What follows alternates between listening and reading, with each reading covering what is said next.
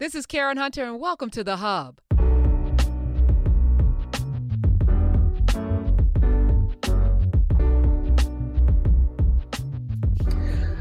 Good everything, Nubians. Hello and greetings, and non Nubians, and everyone all over the globe. Welcome to episode 175 wow. of In Class with Carr. In Class together. We're together. Karen Hunter Creation and we are all in this nation. And I am so happy to be here. As always, love you, good, everything. Here's My- the thing about creation, you know, even if we're talking about the earth in the Big Bang, it needed a catalyst. Facts. Nothing happens in a vacuum. Nobody's creating with themselves, even in the uh, I guess nature, I guess they're they're uh things that can reproduce without, but they still need certain elements, right? Yeah, you gotta rub up against something. No question. Something got to happen. So Something. thank you, thank you for rubbing up against me. So anyway, um, I look, blush. Um, it's been it's been an interesting week, and and you you gonna be out there in them streets, and um, again traveling. Yeah, shout out to all the people in Black Lives Matter LA. Uh, my sister and comrade Melina Abdullah, all of the folk there, they are they've put together a weekend of um gatherings and thinking and planning and plotting and surveying and assessing for the 10th anniversary of i guess black lives matter yeah so well, was, was yeah. it 10 years ago that Trayvon Martin was well, he was killed. Like as we remember, he was killed in, in 2012 All Star Weekend, and then of course uh, George Zimmerman's race comrades and white nationalists. Shout out to Tommy Tuberville. Uh, let him go in 2013, March 2013 and of course uh, that's when uh wasn't Opal Tometi. I think it was who was the first of the three who Alicia Garza put her Facebook post out uh on the seventh, and at the end ended it with uh you know our, our lives matter, Black Lives Matter, and then Patrisse Cullors picked it up and put the hashtag on Twitter. And uh, that was the 7th of March, 2013. So we're a little past the 10 year anniversary. And then Opal Tometi kind of picked up the hashtag theme and built something out, which started as a social media phenomena and congealed into damn near anything you can think of. So, but the the in person, one of the in person elements of it, um, certainly, uh, Melina was present for the creation. She's a longtime professor out there in the Cal State system, Cal State LA in particular, Black Studies Department, and um, they picked up on it and just use that to continue to synergize and connect with the uh, the energy that they were already using to try to build out better possibilities for Black folk. Mm. So, uh, so yeah, they they and they've been consistent regardless yes, of what else is happening. I, I, as you were talking, I was thinking about how Black Lives Matter, then uh, rally and cry, all lives matter, and then it was Blue Lives Matter, and right. then you know it's like the the way in which we just try to center uh, liberation and fighting for justice turns into uh, offense to some people and then the need for controversy that follows where, where you you know you take individuals and hold them up as the reason why this is corrupt and this is why we shouldn't be following as opposed to leaning into the foundation of a thing which is hey just like the whales are, you know, going away. We want to save the whales. Nobody's going, hey, hey, what about the guppies? guppies' lives matter. Hey, hey, what what about the plankton? What about the plankton? You know, mm. about that. We want to save the whales because they're they're under siege, right? So what's the problem? Like, what is it? And and so I, I I was thinking about this this week, Dr. Carr, on the show, and I was like, what if we created families for liberty? You know, we want freedom and we're family. Should we should we have a families for liberty movement? You know, I'm, and I'm saying something right now, I'm being a little cheeky, but at the same time, you know, I'm so sick of you people, you horrible degenerates, uh, taking things and and twisting them around because you are uncomfortable with your own inhumanity, because you don't want to fix yourself, because you don't want the world to be welcoming for all. You just want it for your little tribe, your little tiny recessive going away, diseased tribe. And I'm talking about in here and in here, in your heart and your mind. So gather yourself. Mm-hmm. But yeah, we're family for liberties. We're families for liberty. Yes. I was just thinking about that as we are in the slogan thing. I see people with signs on their, uh, you know, on their grasses. What are your thoughts on that, Dr. Carr? I think, first of all, I'm grateful for this um, this moment, not just generally, but very specifically what we're talking about right now. Uh, very intently and gratefully to your conversation with our friend and brother Cornel West. And uh, I think Cornel, Cornel West would call the devil his sister or brother and find something good to say about Satan. You know, thank oh, you, my, thank you, my dear sister Satan, my dear brother Satan, for uh, clarifying for us the uh, the limits and possibilities of good and evil. And because because if you didn't exist, sister, brother Satan, then somehow we would not be able to deep deep move deeply within ourselves to to, to find that thing that will ultimately vanquish you. So I want to thank you for your service and for even though you are evil, somehow providing the balance that God intended, sister Satan.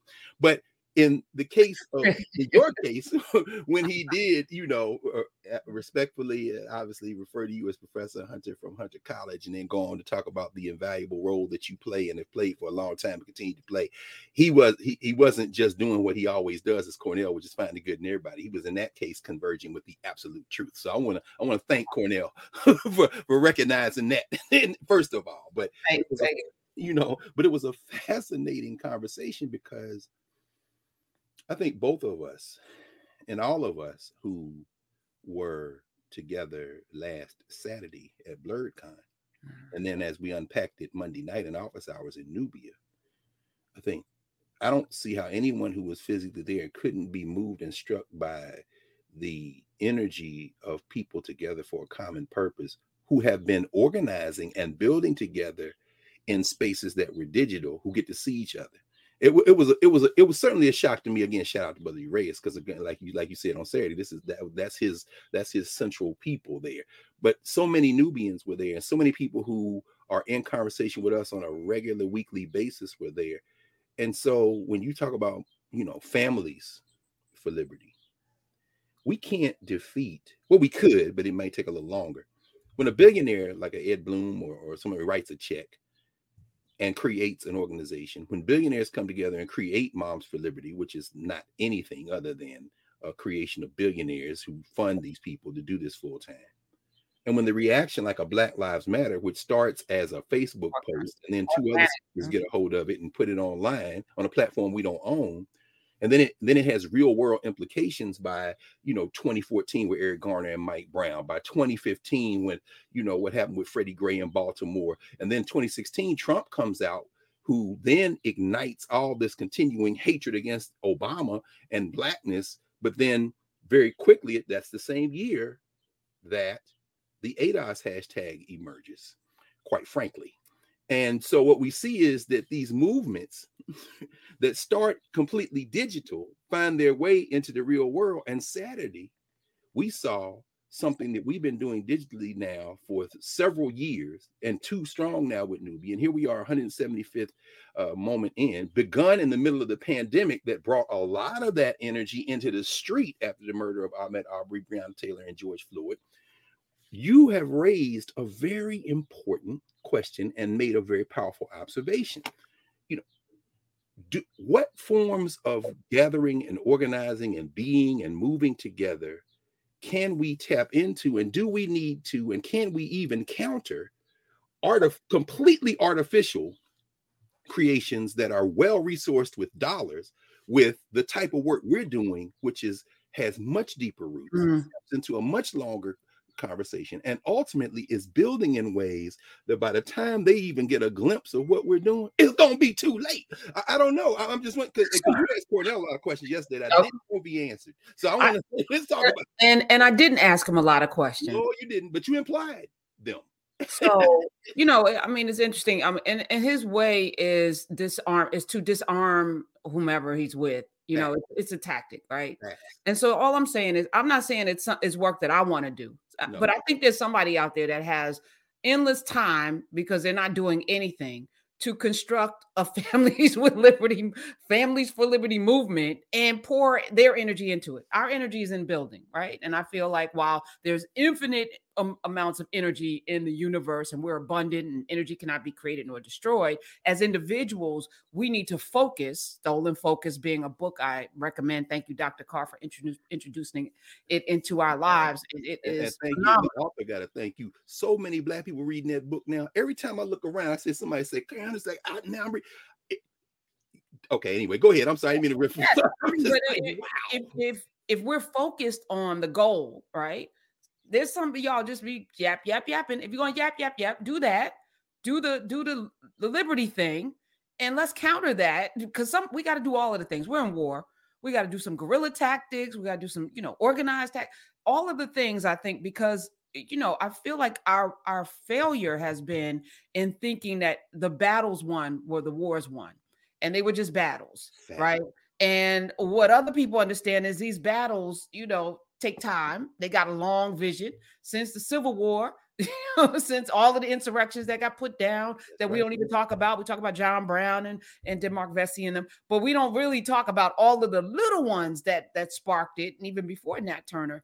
But they have never given up this notion of, you know, ultimate power, enslaving in whatever form, whether it's imprisonment or what have you, other people for power's sake. And it's, you know, if we're always on our heels fighting and never on the offense, then I feel like it, it's not a fair war. So somebody got to be offensive out there. Now I know, you know, maybe I may be built for the offense, you know, but there are other people too. And I'm I'm I'm ready to be on offense personally. I'm ready to bust you in your mouth right at every turn and knock you upside your head verbally and and and use every um you know keep you on your heels. I mean, we, we're constantly having. Well, what about Black Lives? You know, we're we're fighting the insane, right? This insanity what we're in right now. No and then we even have to like, please see me, please value me. You know, you got Neil deGrasse Tyson out there. I don't want to be a black astrophysicist. I just eh, who? another very insightful conversation. of course, with his and, and, how many was that? That was in our first year when we talked about his father, Cyril deGrasse Tyson.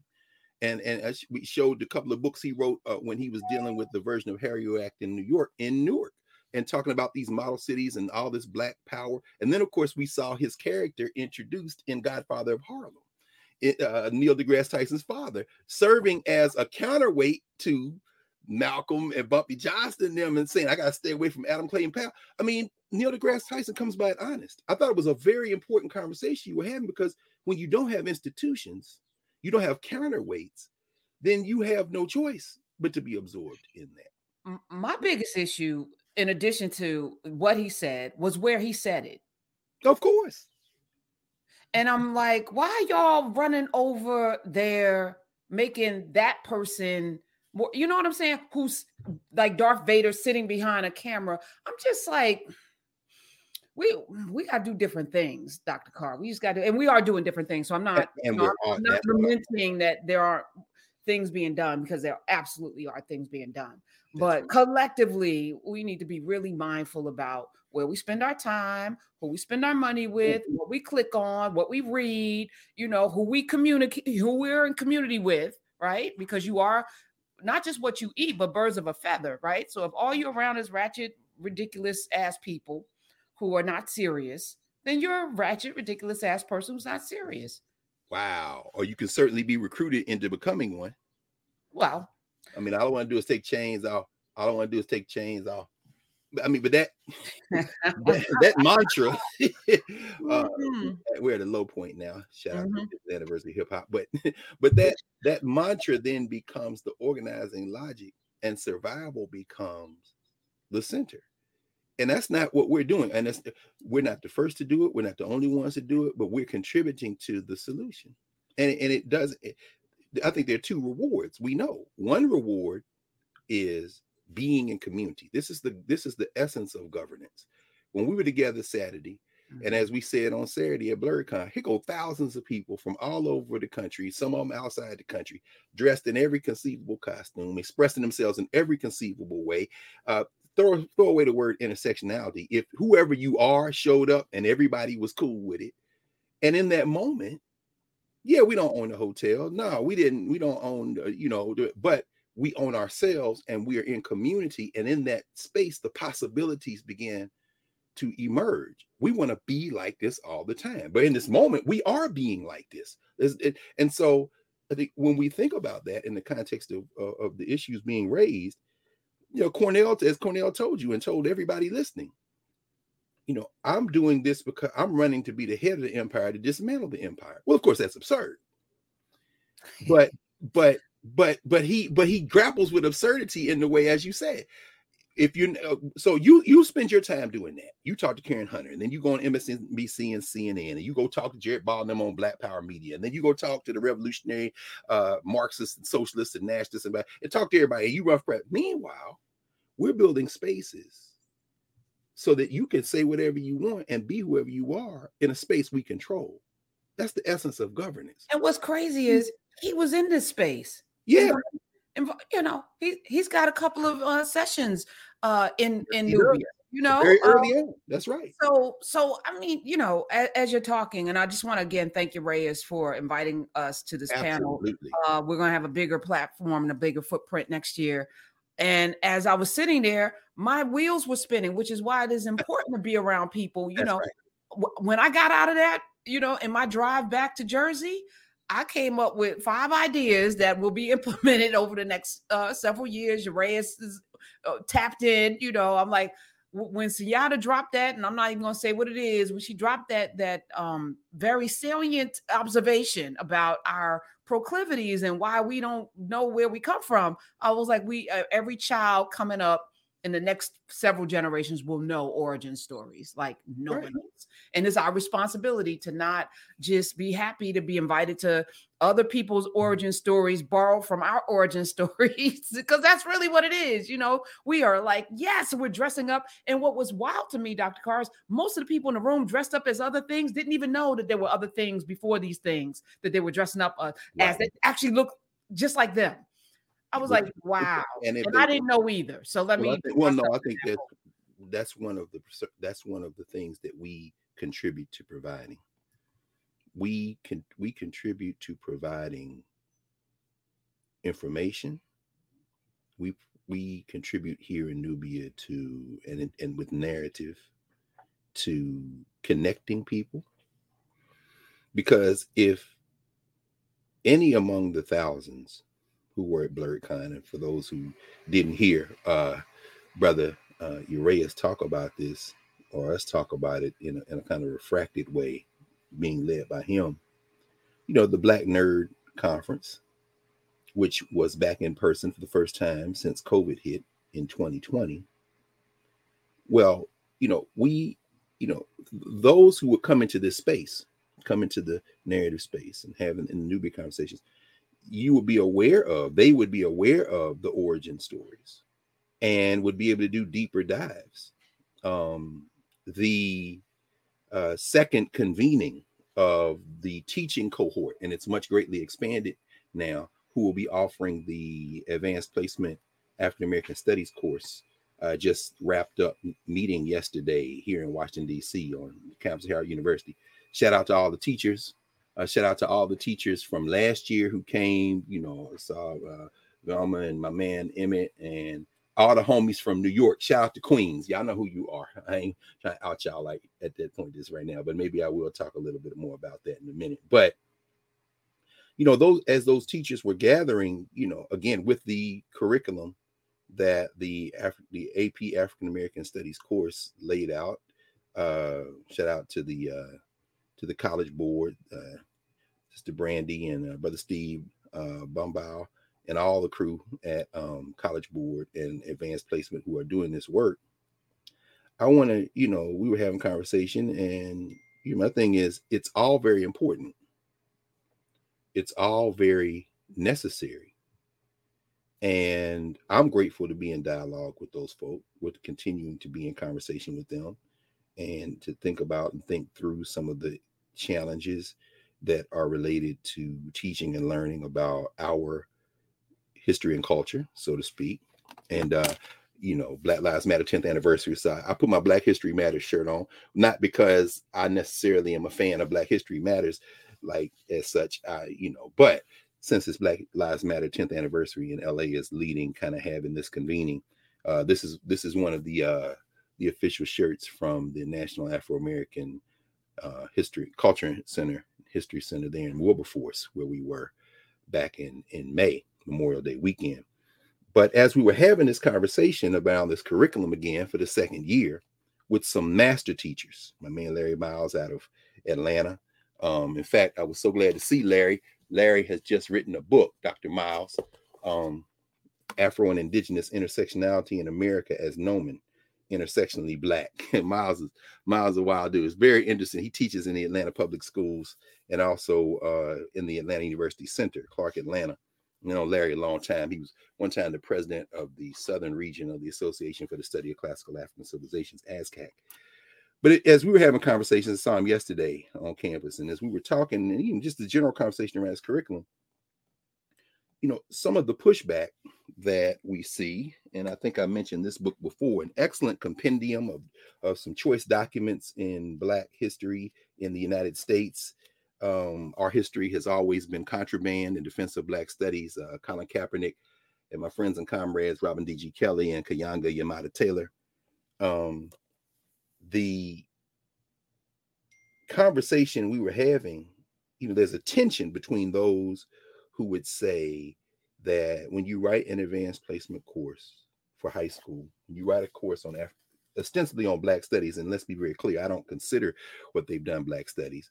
And I've been, I have been, uh, you know, I don't need to go out and broadcast that because for me, Africana studies must be, and I think for us, it has to be the study of Africana wherever you find it, and through frameworks that come out of what Jacob Carruthers would call the deep well of Africana experiences and thinking and memory. So you don't borrow Western disciplinary frameworks and black them up or fight to get in or somehow try to say us too or say we resist. No, resistance can't be the center of your existence. If that's what ends up happening, you just become a figment of whoever is trying to oppress you, repress your imagination. So let me just be very clear: it's not Africana studies, but it is a point of entry to have the conversation, which is where I'm going with this. So when you look at any curriculum, really dealing with our people, where you start, what Sunyata, Dr. Amin raised on Saturday at BlerdCon as our origin story is very important. Origins are important, but origins are not important just because they place you at the head of the human line. This is a big misperception. This is what allows our open enemies to fight and say, you know, who cares who came first? Who cares whether it's 1776 or 1619 or 1528 or 1526 when the Spanish came over here? Who cares? Because really, what we're dealing with in all of those instances, and again, we read Jacob Carruthers' Science and Oppression and discussed it uh, pretty extensively. And when we come back with the Afro class, the Introduction to African Studies class in the fall here in Knubia, we're going to go back and make some adjustments. But that's one thing we're going to keep. Jacob Carruthers talks about those ordinal classifications the West sets up this basically competition over numbers and rankings. And so the fight is you know to see whether you can move your date in as the date but what never gets discussed is the actual date itself and the concept of dates because to me 1776 and 1619 and 1526 and uh, they're all the same date they're all the same date. Why? Because those four numbers are going to trace back to a zero that is arbitrarily placed. And beyond that, they're setting up an ordinal classification that leads us to be competing over who was the first. This is the first Negro to clean a toilet in the White House. This is the first Negro to make a brick that was laid into the foundation of the White House. This is the first Negro to look over there and say, we could build a White House over there. This is the first Negro who got put on the boat to come over here to say, you know what, we could build a White House over here. This is the first Negro who sold the other Negro who got on the boat who came over to say, yo, we could build a White House over there, who then built the first brick, who put the first brick in the foundation to build the house that the first person could go into and clean the toilet. The first is the issue, not all those sequential things, but the first. This is what Jay Chris calls an ordinal classification. You have allied and anchored yourself and allowed yourself to be informed by a structure that you can never escape being at the bottom of because it's a top down structure and you're fighting over numbers. So part of diversity, equity, and inclusion becomes not that you want to transform the whole society, but that you just want 12% of the 1% to be black, which is what Adolph Reed's critique of the 1619 project was, which I think was unfair. But ultimately, when you ask Cornel West, why are you running? First question you ask, why? Professor Hunter.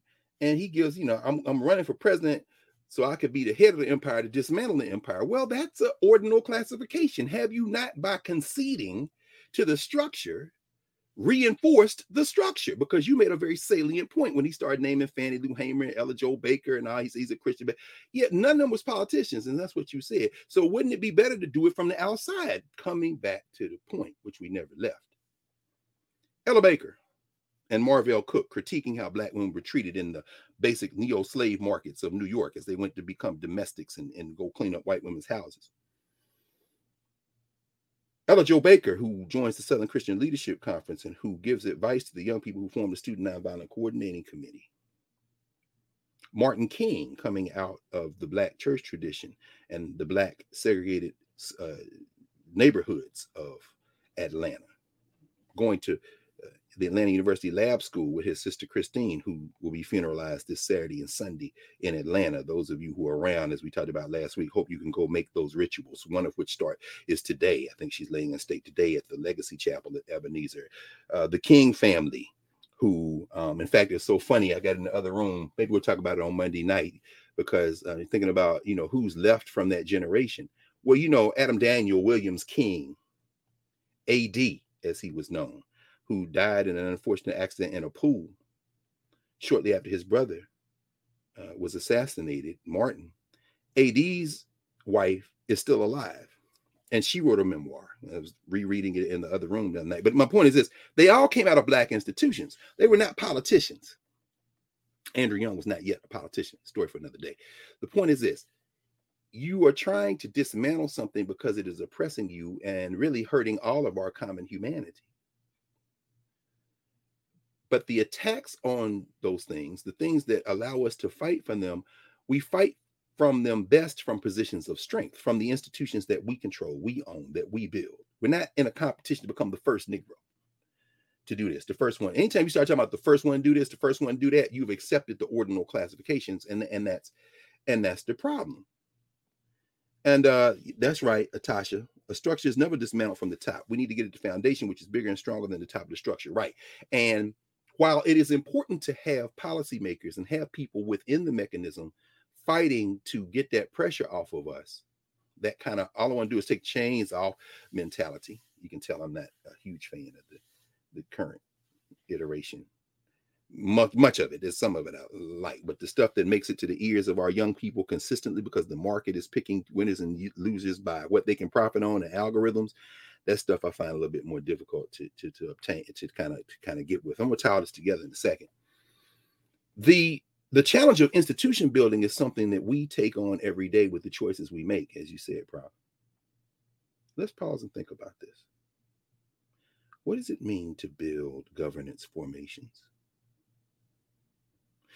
In the conversation we were in this week, with the teachers and with the folks who put together the AP African States course. And we've talked about this. If you don't, if you want to get a good sense of how, you know, we've kind of talked about this advanced placement course that was making a lot of headlines last year and over the last year plus, then you can go back to the Knarrative archive and kind of go through and see how we talked about it in detail. I'm not going to do that right now and no need to do it. And plus, it's not really where I want to go. The conversation emerged. Many of the critics, including my man Robin Kelley in the introduction to this new book, Our History Has Always Been Contraband, which again I say is an excellent compendium of um, materials.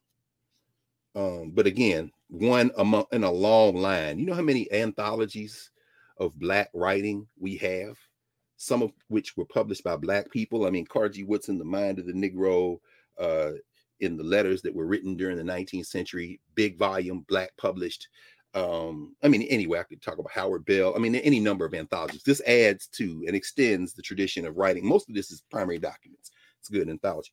But robin writes a, a, an introduction on racial justice black history critical race theory and other felonious ideas. Um it's very interesting. He says when the college board released the final curriculum 11 days later he's talking now about the whole thing about whether desantis influenced it and you know this kind of thing it had changed substantially most of the material in the Florida Department of Education found offensive was removed or downgraded from mandatory to optional topics. Let me be very clear. When you read, and, and no, go back and look at. I'm not going to argue with this. This is not even the point I want to make. Go back and look at the Knarrative thing. We went through that, or better yet, go to the College Board uh, Uh, what do I do here? Maybe I had I thought I had a copy. Yeah, I got a couple of these. Um, just go go to College Board thing and download the curriculum, read it for yourself. Don't believe what people say about stuff if you can get to the documents. Anyway, the revised 234 page curriculum eliminated queer studies, critical race theory, mass incarceration, and a section entitled Black Struggle in the 21st Century. Again, not going to argue. This is where I'm going. Made the Black Lives Matter movement and reparations optional research projects. By the way, the research project is mandatory, but I'm not going to, again, argue with that. There, I'm arguing with it. Let me just stop. This is where I'm going. Hmm. Expanded its coverage of ancient African history and added units on Black conservatism, Afrofuturism, blah, blah, blah. The point is this expanded the coverage of ancient African history. Ooh, it's right there at the back of my teeth. I'm going to pause here and censor myself and make this point.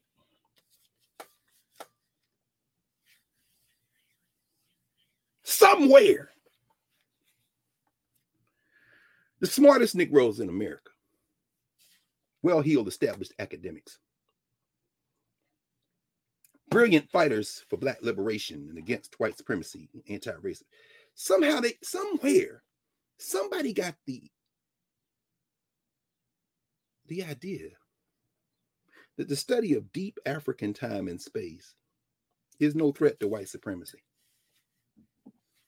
on the ignorant social media influence completely spun around in space and now disoriented repeating whatever they heard said end of the black spectrum. They call it the hotep critique.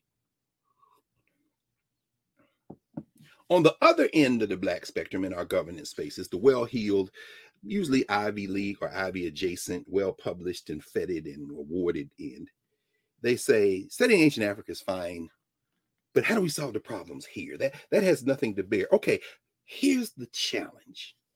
That's why I say this stuff's not black studies. Africana studies and those who are in Knubia, who are consistently in conversation with Dr. Beatty and all the folks studying Medu Neter on a weekly basis, by the way, without a doubt, without any comparison, and I invite anyone even sampling any of this conversation anywhere in the world to compare any course of study in Middle Egyptian language and its connections, its grammar, its logics, its uh, ability to grasp heavy conceptual uh, uh, issues and heavy conceptual ideas, heavy ideas, and bring them forward to kind of contemporize them. I defy anyone, or invite, defy is the wrong word. I won't be combative about this. I invite anyone to compare any conversation anywhere in any form as it relates to Egypt, ancient Egypt, I invite you, invite you. That, that includes Professor Henry Gates, uh, who has of late been inviting a number of folk into his venue and, and into his space. Uh, the cat who we talked about uh, in year one of in class. We talked about his book on Nubia. Uh, this is the latest production that have been energized by those kind of resources in the Ivy League. Christopher Ehret, Ancient Africa, Global History to 300 CE. You know, if you want, if you got three, four dollars, you want to buy that, fine. But I wouldn't put this at the top of my list. I'd get Théophile Obenga first. When we go to Kemet at the beginning of August, you know, that debate has already begun to walk through this. He did some of that work on Tuesday. Ehret finds a way to evade every black scholar who has written and thought about this issue who would somehow displace his uh, to use mario's words christopher columbus approach to figuring out that ancient in other that ancient africa is important. Let me be very clear about this. Let me just i don't want to get too far it and i'm just going to show you this this is uh this is a six chapter book. Um it he he thanks uh, henry gates for inviting him to the hutchins center at harvard for making uh, for a series of lectures. The Nathan Huggins lectures would serve to, as the spur to write this book. The sixth chapter, African uh, six chapters, African firsts in the history of technology. Chapter, uh, I'm sorry, number one, introducing the issues and themes, where he basically frames the issues. African firsts in the history of knowledge, then ancient Africa and the export of agricultural innovation, then towns and long distance commerce in ancient Africa. But the chapter we want to focus on, this is the one that uh, Dr. Beatty has us focusing on now. Chapter 5 The Africanity of Ancient Egypt, the deep background of ancient Egyptian history, 20,000 to 6,000 BCE.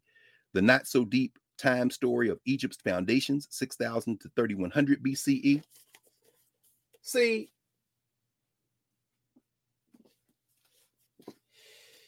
when you write it, this is Charles Finch's newest book, as I mentioned, uh, Nile Valley Civilization, 10,000 Year History. Shout out to Mama Nia and Medu Bookstore in Atlanta, where we went and picked up our copies of it. When you write it, you're a crank, you're a hotep, you are, uh, uh, oh boy, here we go with them fuzzy hats, and here we go about that. Now, of course, when you draw inspiration from it, it becomes Afrofuturism. Shout out to our brother,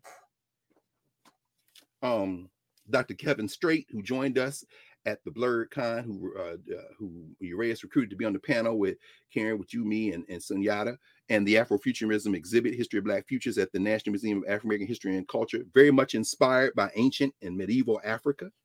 And as we talked about on Saturday, inspiration is important, but it's a point of entry for deeper study, which is where I go with this. So when you write about it and you Charles Finch, you're a hotep when the museum puts together an exhibit with Sun Ra and Earth, Wind, and Fire and all the stuff, and Black Panther, all drawing inspiration from the Egyptian, uh, the, the kind of ancient African kind of thing, but not really getting too deep into the study, but getting some of it. I mean, after all, Maurice tried to tell y'all white, it's written in the stone, but I mean, you know, it's kind of respectable, but it takes the white man, your master, it takes your master to talk about deep time for it to be accurate. After all, that's what affirmative action is, right? Somehow you might be able to get close enough to get into Harvard and touch the hem of the garment of see once the white man talk about it. Oh, I sound like Malcolm tonight. Let me relax.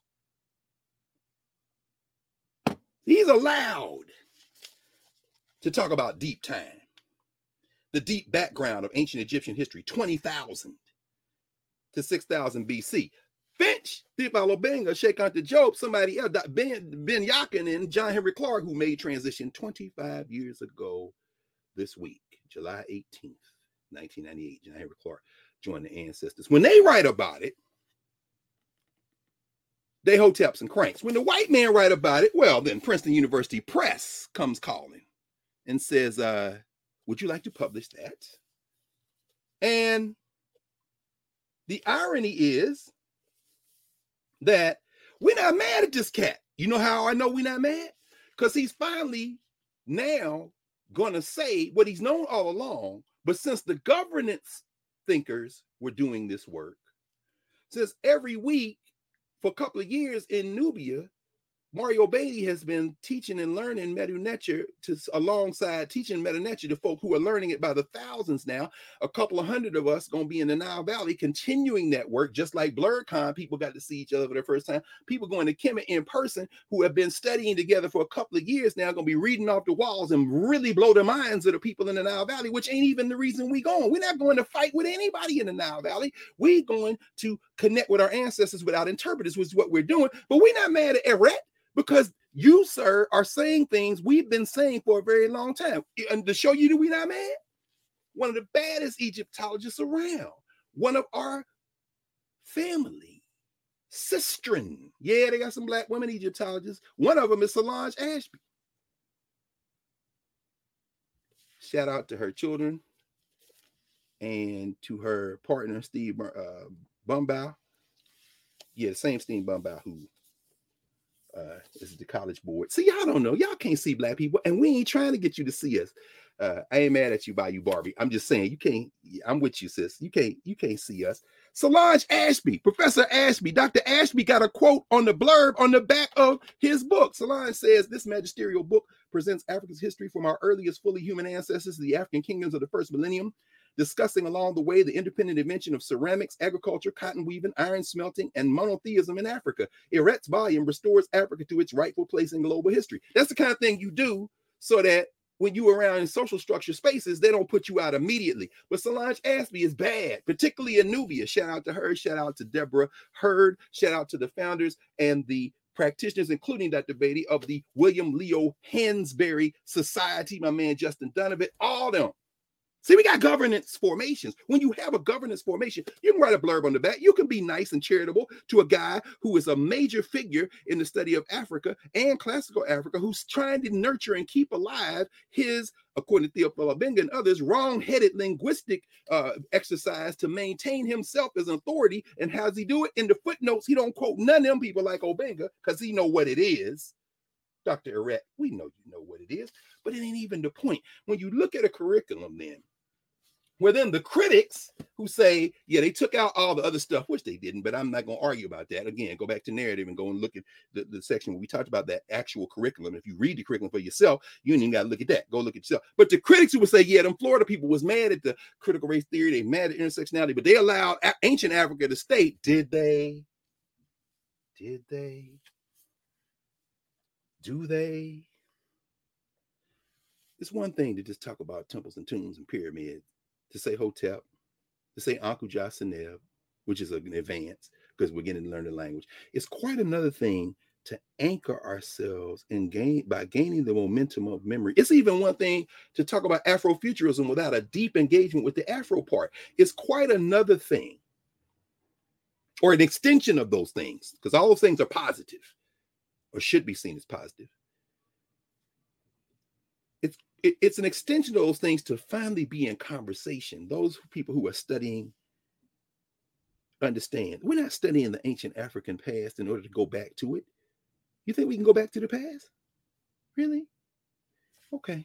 Well, that's not what we're doing. Go watch Black Mirror or something if you, you can do that, which is fantastic. But that's TV show. Solidarity with the writers, by the way, in the writer's strike and everything going on. A lot of casualties mounting up, but you know the point is this: when you we're not doing that to put on pyramid t-shirts and wear ankh rings, although I wear ankh rings, shout out to Baba Rafu and all the jewelers, you know. Um, but we're studying it to understand what those who preceded us understood about the nature of life and reality so that we can draw from those understandings some form of problem solving that will enhance our lives in the living now. People say that sounds all good, but you know why we got to do that? Well, every time I look up and somebody like my friend and brother Cornel West say that he want to restore the best in American democracy, I'm like, why are you starting with American democracy? When was that ever a thing? In fact, when was democracy ever a thing, bro? Can we talk about Ma'at Oh, here come with them hoteps. Do you even know what Ma'at is? Do you know Ma'at cannot be reduced to several adjectives, truth, reciprocity, justice, balance? No, no, no. Go begin to study the language and understand how this concept translated into everyday living not just as an individual and as a family but or community but as a broader network of human social relations that allowed us to organize to scale. Christopher Ehret then wrote about it now. The white man told it's okay. It's okay. And he started in 20,000 BCE. So now you can kind of put aside, since your master said it's okay because you know we say it, you know, it's no. Mm-mm. So it reminds me of that. Was it most death? When you start doing it, it's something well. When I start doing it, it's suspect. It was in his song, Mr. N Word. N word, N word. you know, yeah. Yeah. Anyway, when you start doing it, it's cool. When I start doing it, it's a problem. Well, I don't care what you think about whether I start doing it or not. All right, let me again keep this tight because I want to draw some conclude uh, kind of connections here on the 10th anniversary as LA gets ready to celebrate or mark rather the 10th year because I don't know how you celebrate. In fact, it's not a celebration as much as it is a recognition of what we've done and what remains to be done. To be critical, to be celebratory, all those things are folded in. But the reason we even build out courses of study is so that we can collectively begin to listen to our ancestors without interpreters. That's Jacob Carruthers, the first pages of Met- Metu Neter, his book Metu Neter. You know, we must break the chains. All I want to do is take chains off. All I want to do take chains off. Okay, take chains off, bro. I've heard you repeat it now 150,000 times on this auto-tuned uh, thing that they've now released. So that's all this is in my mind. Now that you take the chains off, we got to break those chains. And Jacob Carruthers said you got to break the chains that links your ideas to ideas that are really kind of dead end as it relates to problem solving for anybody in the human community. And listen to your ancestors. Without interpreters. That's how you study the language. As you're listening to your ancestors without interpreters, you won't frame things all the time as you're trying to restore the best of American democracy. And Brother Cornel was talking about, you know, Martin Luther King and Fannie Lou Hamer and all them. Then he dropped little John Coltrane in. I mean, it's all very brilliant. My thing is, but why you started in 1776 or 1787 or 1619 or 1865 or 1965? Why you in that ordinal classification? Break those chains and listen to your ancestors without interpreters. And what you will understand is that Mrs. Hamer is working in an art that goes back thousands of years. Christopher Ehret might even say now, the white man said it 22,000 years. Who knows, you know? But your master said it, so it's okay now, I hope. And if it isn't, that's fine too, because if you listen to your master, that's the first problem you have, just like ordinal classifications. The point is this whether it be an advanced placement course for high school students, whether it be a quote unquote informal space like BlerdCon, or whether it be what we're doing here in Knubia, which is joining what we've been doing for a very long time since the beginning of humanity. But as we have found ourselves in this asymmetrical war that was declared on us about 500 years ago, that has that where a truce has never been declared, where any advancement we've made has been in spite of attempts to either confine us, reconfine us, or engage in what Barbara Fields and them may call racecraft in a way to keep people oppressed, class relations, all that. The stuff Cornel is talking about and wanting wants to end we have always built those spaces where we can hear our voices and hear our ancestors without interpreters and use that to fortify our struggles in the present and also to live more fully. So whether wherever you're doing it it's important to do it. The the idea that somehow the study of the deep african past is no threat to contemporary conditions i started to say mm-mm, mm-mm, is that's a miss. That's a missed opportunity. I'm uh, part of my. I, we know this. Those you study Egyptian language. Let me give you a very concrete example of how this would work, even in conversation in real time. You know, when people say, "Well, in my book or in my thesis or in my," I argue that I argue that. Hold on, hold on. That language of argument, that language of that language of contention, that language of critique, kritos from the Greek, kritos, to know through you know this kind of form of of combativeness. Hold on maybe we can approach this in a different way. Cons- people talk about building consensus. Well, if you study in my, art, you know that consensus building is not you know, new. But the whole idea is that you've got to come from a space that says we're trying to build community. That is our logic. That's the logic of Ma'at. That's the logic, even in fact, in the Odu Ifa. That's the logic as as uh, as Sunyata was talking about on Saturday. The whole notion that our origin stories, our grounding logics, the listening to our ancestors without interpreters, give fortifies us with ways of knowing that other category, that third category in our Africana studies framework, with ways of knowing that will allow us to strengthen the governance formation, the second category, which is who we are to each other. And through that strengthening and living and working, we can then push back social structures that are anti human. So understand that you know, trying to fortify and strengthen American democracy. Okay, brother, leave America aside. That should be easy. Let's go to democracy. Why you keep using that word? I understand the logic because everybody's heard the word, but you know the demos, the and you know it better than most folks because you studied those Near Eastern languages at Harvard and you weren't there for affirmative action, regardless of what white people say then and now. But the point is that you studied very deeply. So you know that the Greeks never had what you call a democracy. It was very classist, it was very sexist, all that thing. And we had people as enslaved, including Aesop. So you don't want to really use the word democracy, do you? I get it that you're fascinated with the Greeks. And yes, set aside Plato and Aristophanes, set aside, you know, set aside uh, Thales and Anaximander and all them people that Théophile Obenga 30 years ago debunked as having the source of origin of any of this stuff that they claim is Greek. And I guess Christopher Ehret will get there as soon as he can figure out some white people to cite so he ain't got to cite Obenga. But the point is this the Greeks had multiple gods. But as the justice system said in their uh, in their hip hop song, 50th anniversary hip hop coming up. So this is about 40 years ago, dedicated to Bambaataa. He says the Greeks had multiple gods, but never ciphers. Let's just pause on this.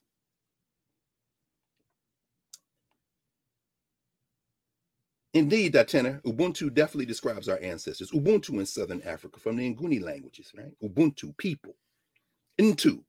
Ntu is the root of that word. Ntu. The essence. Bantu, Hintu, Kantu. You know, that's, that's stuff Jahan John was writing about 50 years ago in, in Muntu, his book. But, you know, Muntu Dance Theater, Muntu Theater Company. You know, I mean, in the 60s and 70s, Black folk in this, in the United States of America, had a sense of peoplehood and sense of self that knew we needed to draw from them. In fact, there's a new book out on Swahili called uh, Morgan Robinson's book. I think I showed you a language for the world, the standardization of Swahili. One of the th- one of the one of the reasons why Black folk were searching for um, a common language. Notice I didn't say again concepts lingua franca. A common language so that we could use whatever local languages we had, regional languages we had to communicate with each other past that. People do that all the time. In fact, the only time the idea of common forms of communications and networking are seen as a threat is when the West can't do it. English is the language of commerce for the world. Well, let's let's identify one. Could it be Hausa in the West, Swahili in the East? Here we go. Them damn Africans. Y'all ain't Africans. Okay, well, but you use English everywhere. Yeah. Yeah, use the dollar everywhere. Yeah, yeah. Well, until maybe the end of this in August when they meet at the BRICS conversation, because y'all saw they, they want to move now to a, a common trade currency. And who's screaming bloody murder? Everybody. Joe Biden. They had the House Financial Committee meeting, and the Democrats and the Republicans. Ranking member on the House committee was uh, was Sister Joyce Beatty, who immediate past chair of the Congressional Black Caucus. She sound like the Republicans. Got to worry about the dollar is strong. We got to protect the dollar. So democracy is a word, you know, okay, fine, use it because we all know the word, but don't use it exclusively. Also build by listening to your ancestors to come back. Because the Greeks never had democracy to help everybody. The Greeks are built on what Jacob Carruthers in Metu Neter calls the fun, what does he call it? The uh alienation. In fact, he writes a chapter in Metu Neter called The Metaphysics of Alienation, meaning what? Conflict, contesting, we got to argue, but you can argue in a cipher, in a in, in a circle. You ain't got to argue by saying, I'm gonna kill you, Hercules. I ain't gonna, you ain't got to argue by saying, I'm gonna eat you, children. Who are you? I'm Kronos. Well, why you well, the Greeks had multiple gods. So y'all have yeah, the Greeks had multiple gods. Justice System said in their hip hop song dedicated to Bambaataa because the Greeks had multiple gods, but never ciphers. In other words, what is the objective? Are we trying to build community here? So when you critique ancient Africa by saying it's no threat, you have revealed that you haven't studied ancient Africa because Africana ways of knowing are the ultimate threat to anti human go- uh, social structures.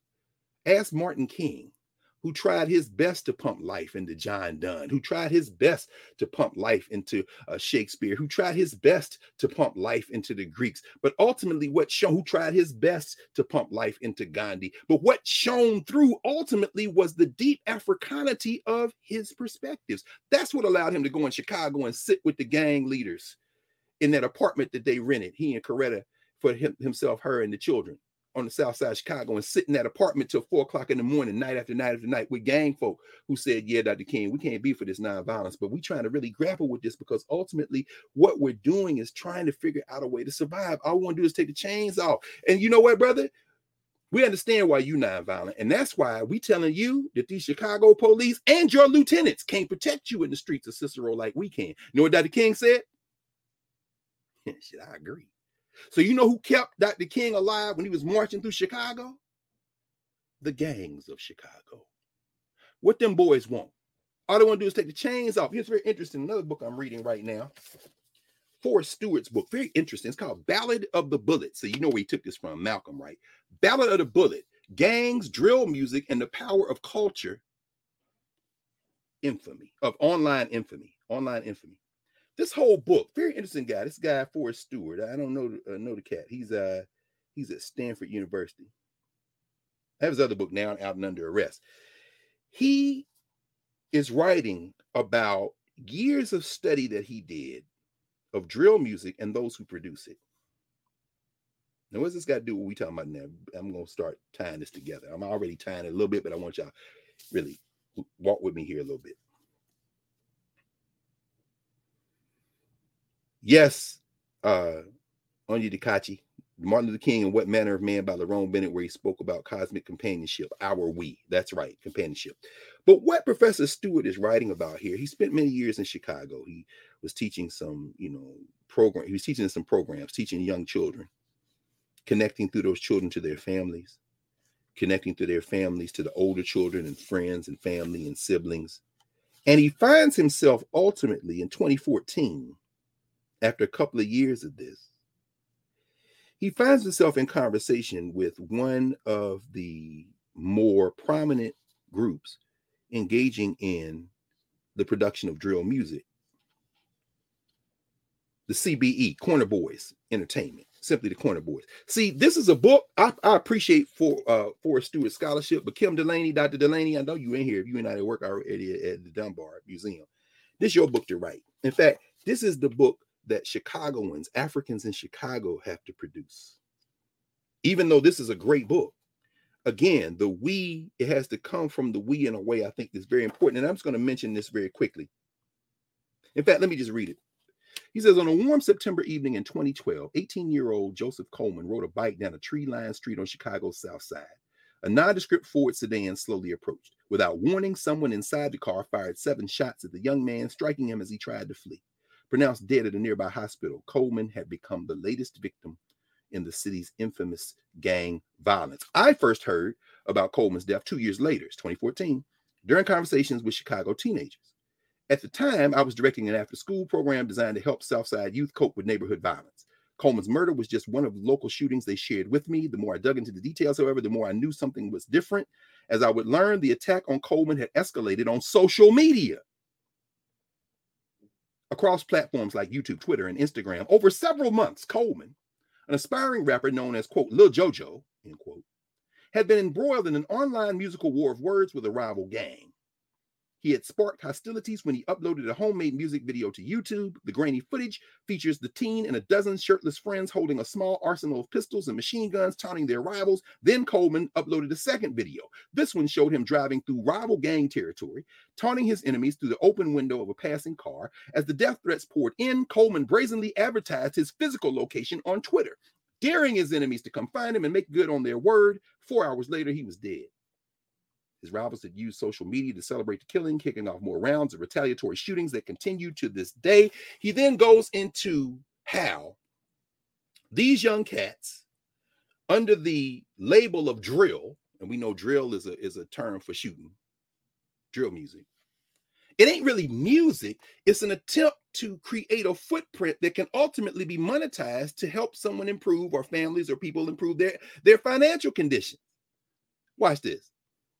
He says of the estimated 45 gang factions in the six square miles surrounding Coleman's Englewood neighborhood, a staggering 31 of them, roughly 69%, had uploaded one of the these inflammatory music videos to YouTube by 2016. 2016, by the way, the year, of course, Donald Trump is elected president, the year that uh, ADOS emerges as a social media phenomenon, the year uh, that comes after the killing of Freddie Gray in 2015, which was the year that came after the killing of Mike Brown in Ferguson, Missouri. Uh, these things, the year, of course, that uh, was started, well, July 2014 with Eric Garner with I Can't Breathe. All these things that I'm talking about leading up to 2016 all of them events that come in the long line of attack on Black lives. But because of 2013's emergence of a hashtag Black Lives Matter, became a way of showing solidarity globally, as we know, with uh, connecting back to the Arab Spring of 2011 so-called Arab Spring, no springtime in that part of the world, but we'll get into, you know, don't even get to talk about that. The point is that all this stuff is much of this stuff rather is being generated online with real world consequences by some people who are real world actors, by many, many, many, many more who are not, but who are ultimately pulled into these divisions, pulled into these solidarity movements. But the technology is the delivery system. So by the time that uh, Stuart is writing about drill music, he's talking about a condition where people who are living real life struggles in Chicago, chiefly young people, chiefly young men, but also young women and young people generally, and their families and the communities they're in, are trying to figure out how to be in the world on a survival basis, not basis, not even dreams, but survival. All I want to do is take chains off. All I want to do is take the chains off. But instead of being able to break those chains and be in conversation with the deep memory of our people in terms of how you solve problems, even the, the moderately deep memory of when Martin King came to Chicago and had conversations with the gangs who are the grandparents of the gangs that are fighting now on social media and then turning it into real world destruction Instead of doing that, they keep repeating, all I want to do is take chains off and then figure out if I can do this as he continues. He says, all of these millions of views, which include, by the way, the, the views of this murder being uploaded, what Forrest Stuart says in Ballad of the Bullet is that the ultimate goal, which is to attract eyeballs and clicks and likes and shares, which can then generate revenue and for a handful of people, maybe get them out of the material condition, all of it is an attempt to survive, to take the chains off, to provide some form of relief. And what he says is, he says at the end of the preface, it's easy to jump to conclusions when we hear voices, stories about teens like Joseph Coleman. We see Brandon, we see Mr. Mayor, Bill Johnson in Chicago trying to stop this violence. We see the social structure completely unequipped of understanding why the violence pops off, ready to demonize all of us. We see you, Brother Cornel, running for president to try to dismantle it, the thing from the top, realizing that you're going to be received as a kook. Prophets always are. We understand all of the social structure barriers that if we just spend our time fighting them as our basis of existence, we will play right into the ordinal classification we understand all that. But what this man is saying is, unfortunately, when we watch videos from groups like the Corner Boys and jump to conclusions, he says, unfortunately, most of the conclusions are wrong. Yes, these young men brazenly celebrate crime and violence, but they're doing it for reasons we don't often consider. That we he's talking about, white academics, petty bourgeois Negroes, and too many of us who are trying to commit some form of what Amilcar Cabral or Maulana Karenga might call class suicide and say we reject the idea that we are part of a tiny group of black people who don't want nothing to do with black people or we aspire to that. What Eugene Robinson in his book um, uh, Disintegration would call the black elites who are black if there's a common threat. But beyond that, don't come over my house. He writes, Behind their online bravado is a desperate attempt, desperate attempt to build a better future for themselves, to feel loved, to be seen as someone special. In that respect, they're flocking to social media for some of the same reasons as everyone else. Oh, oh, oh. oh. Watch out now. Mm, mm, mm. They're flocking to social media for the same reasons as everyone else. When we started this conversation, Professor Hunter, when we began this conversation, this iteration, this extension of a conversation you've been having for a very long time. Because you live your entire adult life just about in public conversation, attempting to, to absorb, to listen, to repurpose, and then to put back out some form of shifting how we think about ourselves in time and space to create a better world, whether it be through your written journalism, whether it be through your work in publishing, whether it be through your work in media of all forms, including of late the last number of years, uh, radio, and then through the creation of this platform and inviting us all in to stand with you in this cipher because we're not Greek after all. The Greeks had multiple gods, but never ciphers. To build a community of conversation, we understand that ultimately, what are we looking for? Build better futures for ourselves, to feel loved, to be seen as special.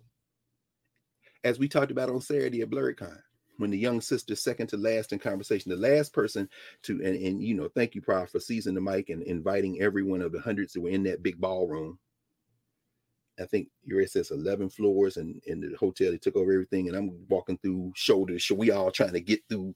I mean, is every floor in this hotel crowded? We just took the stairs to the to the ballroom floor because you know waiting on the elevator was a fool's errand. It's gonna take an hour for the elevator to come. But in all that space, then you said, you know, near the end, and that they extended us out. Why you said, let me get the microphone. This is a classic Karen Hunter moment. I want to ask the folk here to join in this conversation. It was a beautiful moment, and folk came up one after the other. Many of them Nubians. We talked about everything, and then uh, the the last sister raised the question of those who don't hear with their ears. Social structure might call them deaf, but of course you hear with your eyes, you you you observe, you hear with your nose. I mean, the Egyptian concept of sejem. If you study ancient Egyptian, again, I don't know what Robin. I know what Robin I'm talking about because he never took Metu Neter.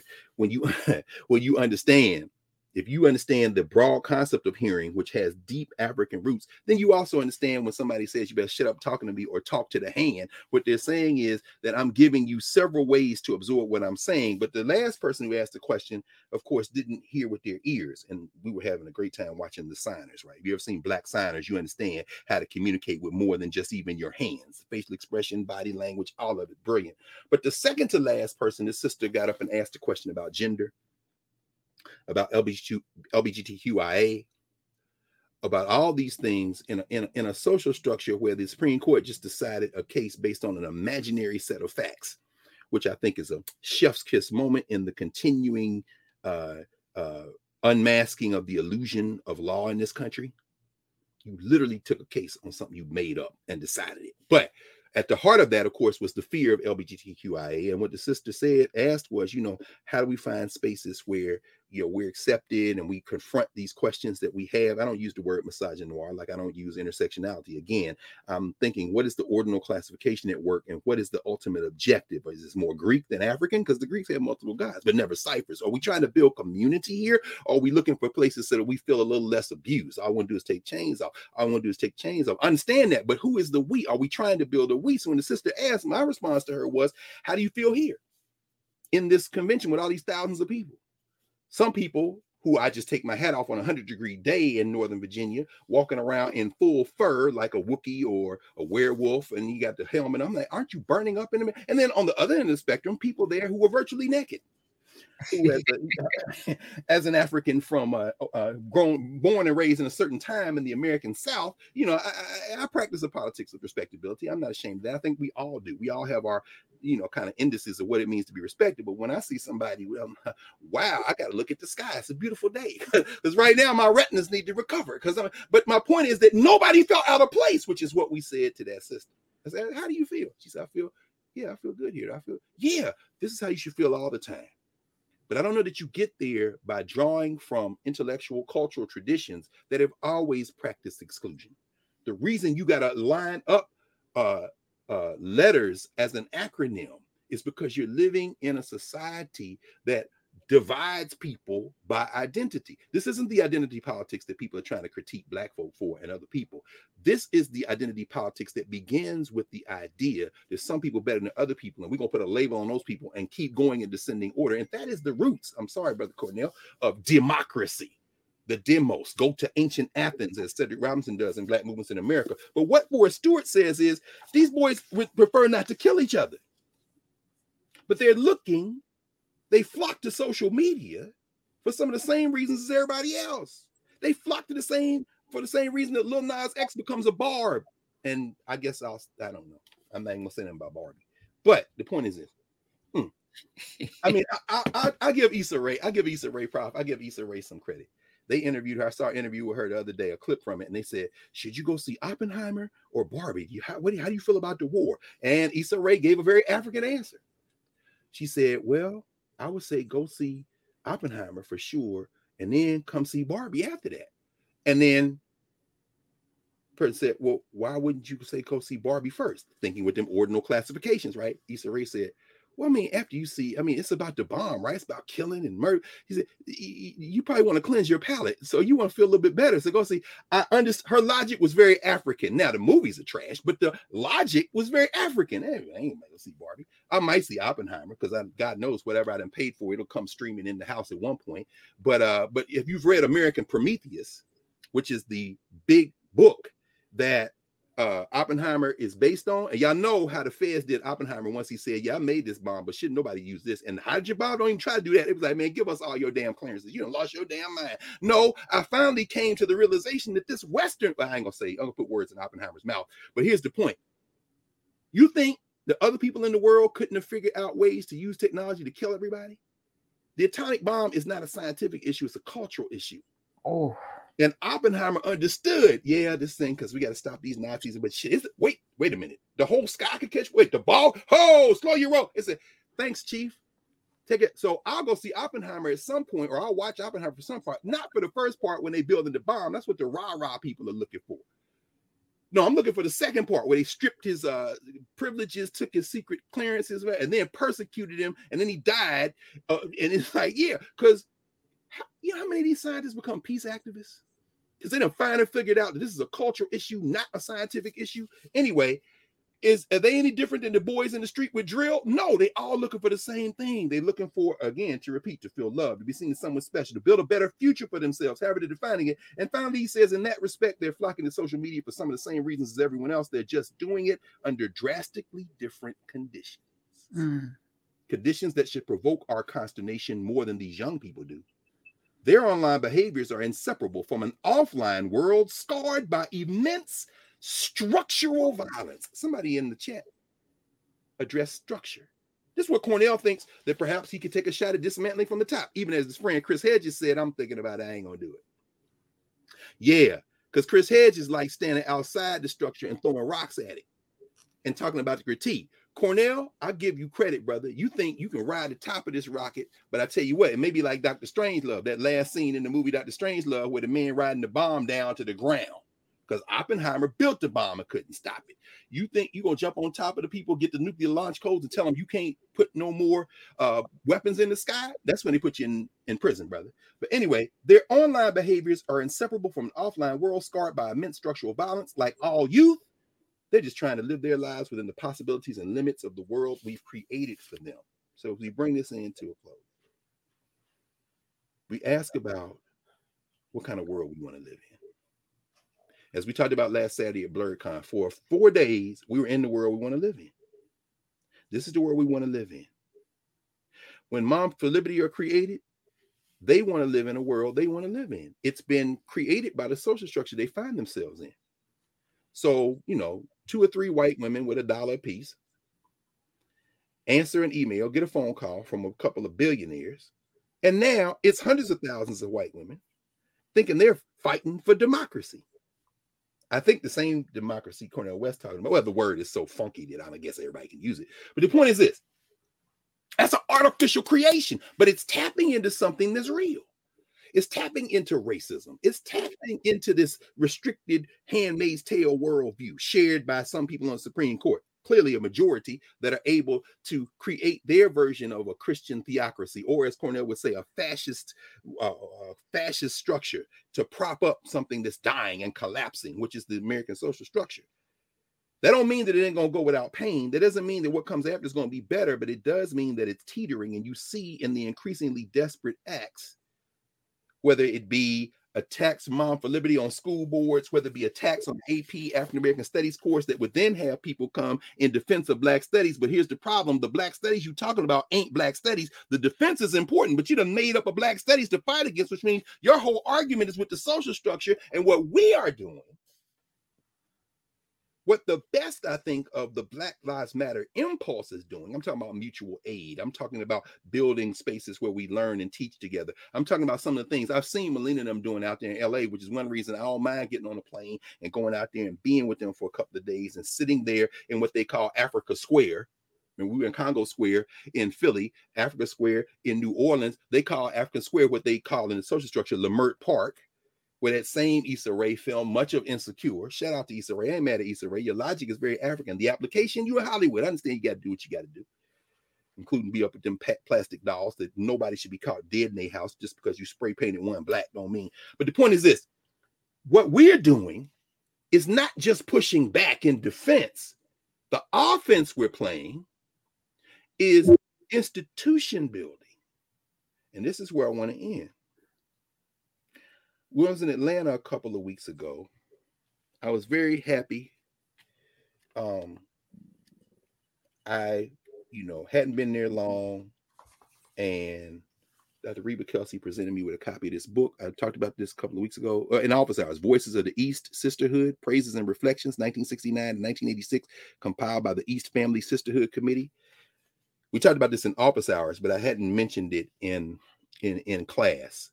So this is a book of memories and a book, a history book, and a book of what they've been doing since of the Sistren of the East.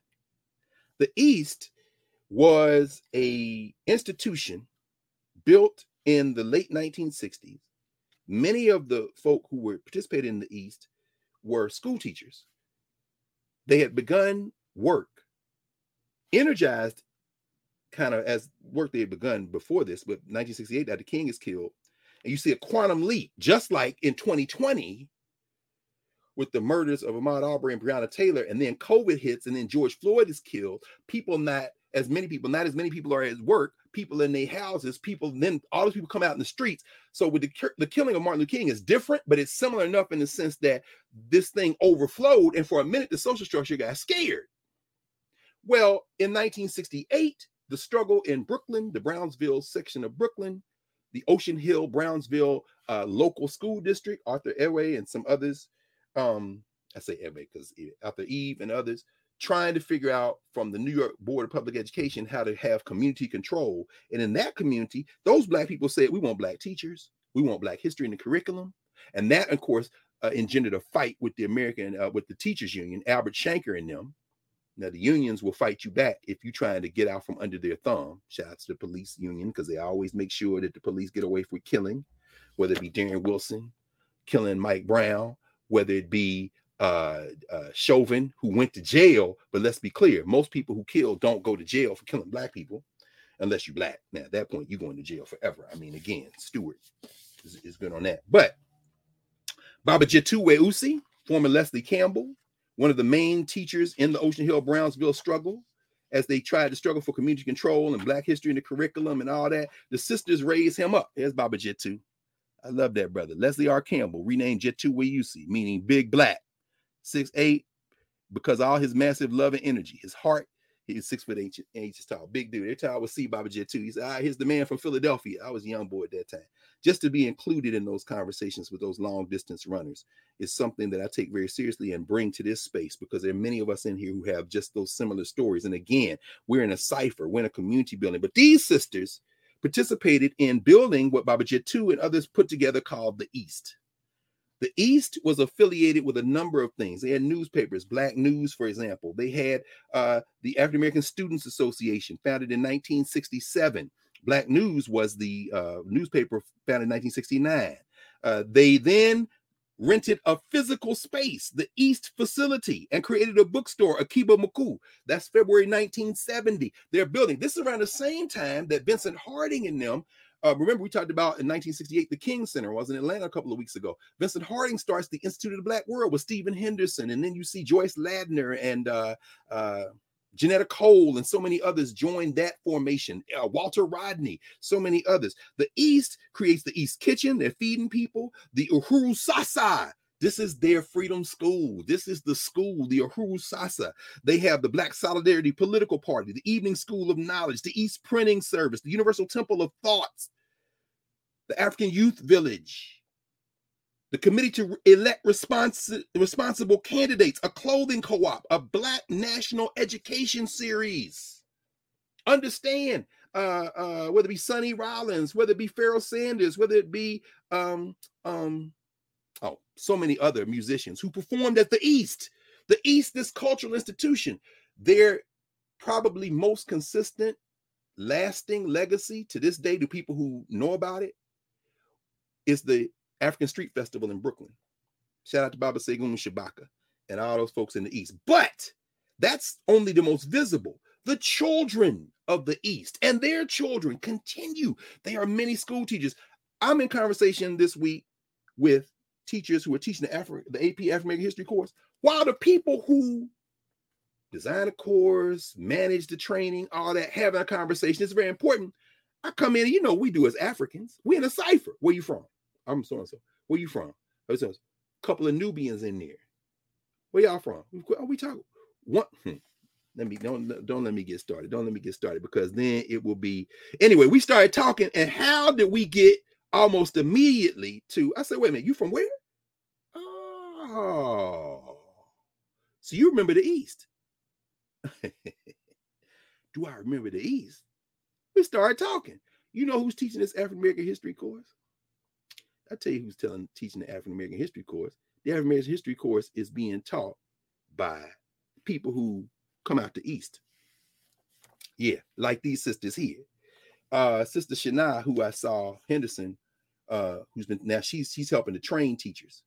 She came in last night, had the ox on. I'm like, see, this is my sister right here. You remember me? Of course, I remember you. I saw you. We were together in February. At the museum. We were talking. And before long, we in this whole conversation about the implications of teaching the AP African American Studies course for students who need IEPs, the individual education plans, those who might be in special ed or CPAD, as they call it. I mean, it's a very different thing, but these are teachers who have been teaching for a number of years who come out of cultural formations that didn't come out of the social structure or governance formations. So when you talk about what, what, what were their aunts, what were their elders doing? They're trying to create the new breed of black youth. African American Students Association. You know, here are some of them as elders, revolutionary pioneers of the East. Adeyemi Bandele, yes, Shout out to his children, the Bandeles, who are still doing incredible work. Look, February 20th is Black Awareness Day, a memorial to Al Hajj Malik Al Shabazz, Malcolm X. This book is over 300 pages. You know, here are some of the sisters doing work what they do now. East Sisterhood don't include the Ghana. They're in Ghana here. One of the Queen Mothers over there. Y'all stop lying on Queen Mother Moore in Vanity Fair. Anyway, talk about she no Pan Africanism or, or whatever you're trying to say. Here's some more pictures of the voices of the East Sisterhood. I'm just showing y'all a couple of random things. In a minute, I'm gonna tell you. Uh, let's go to uh, Nana Bakan, who's in Brooklyn. Each person gets a page or two, and they write about what they've been doing since. They write about what they were doing when they were in their teens and 20s in the East. And they got the pictures, they got the documents. You see the stuff there, and then they talk about uh, here's uh, Mama Dara. She's in Brooklyn talking about some of these sisters are in Atlanta, which is where they had. Here's Sister Alberta, Mama Alberta, who's in Middleton, Florida. Voice of the E. These are some some of y'all know. In fact, I'm gonna look in the chat in a minute because I know some of y'all are talking about. Uh, if you want this book, by the way, um, it's 40 bucks, but you can uh you can email inquiry. I think it's uh, the East Family 50 so one word, the East Family 50 at gmail.com. So make the inquiry. And I would I would urge you to do that because see what this book, and this is what I said. Oh, by the way, the uh, printer of the book, the publisher of the book, you already know, Paul Coates. Shout out to Black Classic Press. It's very important. I mean, it's not Princeton University Press where your master finally acknowledges that Africa is the origin of everything, but it's Black Classic Press. It's something we own. So, in other words, we ain't got to say, we just support. So, you know, get this text because these are black women, long distance runners for five decades who came into the formation very young and who have never stopped running, but they're not running to resist oppression as their primary way.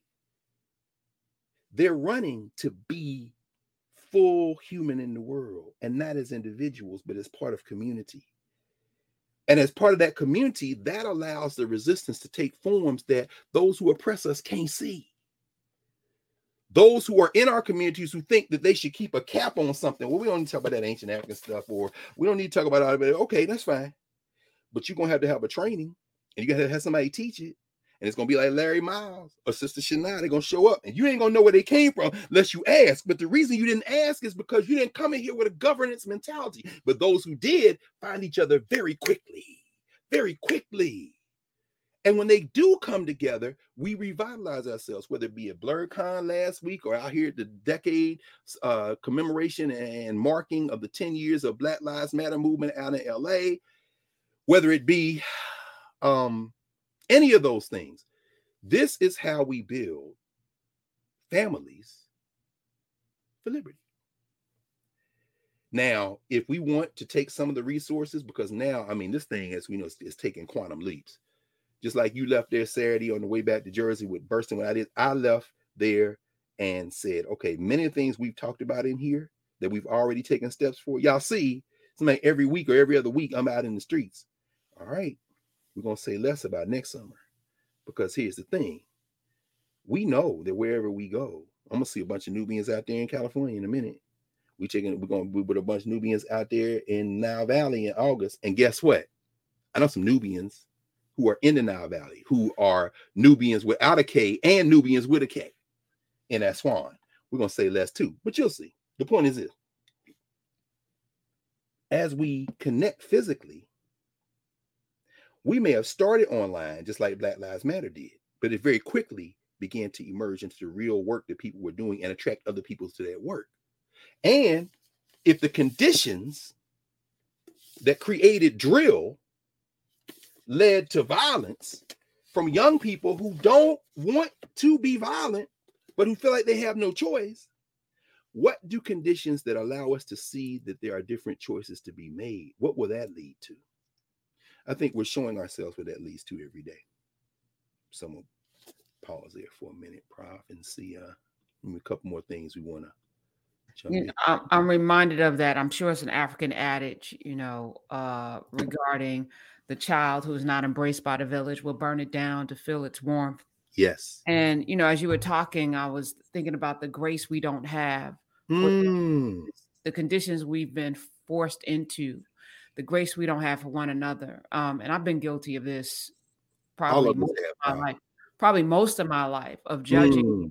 based on the the lack around them because you know we see the abundance and we say well why don't you just go to the library? Or why don't you just read a book? Or why why don't you surround yourself with better people? Why don't you just do better? Don't you see what it looks like to live better? You don't have to live and you don't have to piss in the elevators. You don't have to live in, among you know filth. You don't have to do all of that. But i also now because i'm in community because you know i'm doing deeper study because i've found a greater understanding of myself I also understand and appreciate that there before the grace of God go I, right? That no question. Oh, that, oh, yeah. we all we all, you know, we all come to a place at, at different times and you know while we want to browbeat people for what they don't know there was a time when you didn't know. And if no you question. always knew then that's a, an extreme blessing. But you know most of us are walking around in abject I- ignorance including the mothers and daughters of liberty and the daughters of confederacy and all of these racist folk out there. When i watched tommy tuberville or whatever the hell his name is trying to explain white nationalism and i in that moment understood that he didn't understand fully, but in his spirit, he just knows that his whiteness is something. He doesn't yes. even know why. He doesn't even know why that he's tied to it so much that it is a chain. Yes. That chain that those children are talking about in that music that I've never heard. That's the chain. It's the chain. In all of them. So I just, you know, I'm grateful that I'm free. Mm and I guess in this freedom, I want everybody to experience it, you know. So that's the joy of it. And speaking of joy in the chat, she said it's F R Y day. Dr. Carr ushered in Friday because he frying, he cooking. oh no, I didn't want fry. I was trying to be. I mean, do you know the sister? Uh, thank you. As a no, and, and by the way, thank you, brother Mills. Craig Mills made a point about drill music and the insurance companies taking out policies on the brothers and who make it into notoriety and when they are killed they can cash out. I mean but but do you know the um but i didn't know it either prof. I tell you what i knew drill you had to teach the hip-hop class uh, you know in, in in the spring every semester at howard one of the hip-hop classes and this past year because um, you know when i think about you i don't think hip-hop you know even though i no, i know no. you have deep deep I'm too old you're not too old, but you know, I'm too old.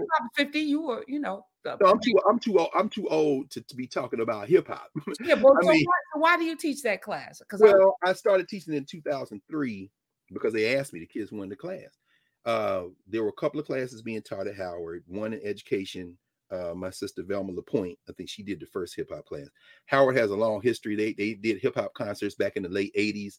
Uh, our friend April Silver, when she was an undergrad, when they were taking over buildings and creating Black Nia F.O.R.C.E., her and Ras Baraka, they had the first hip hop conference anywhere.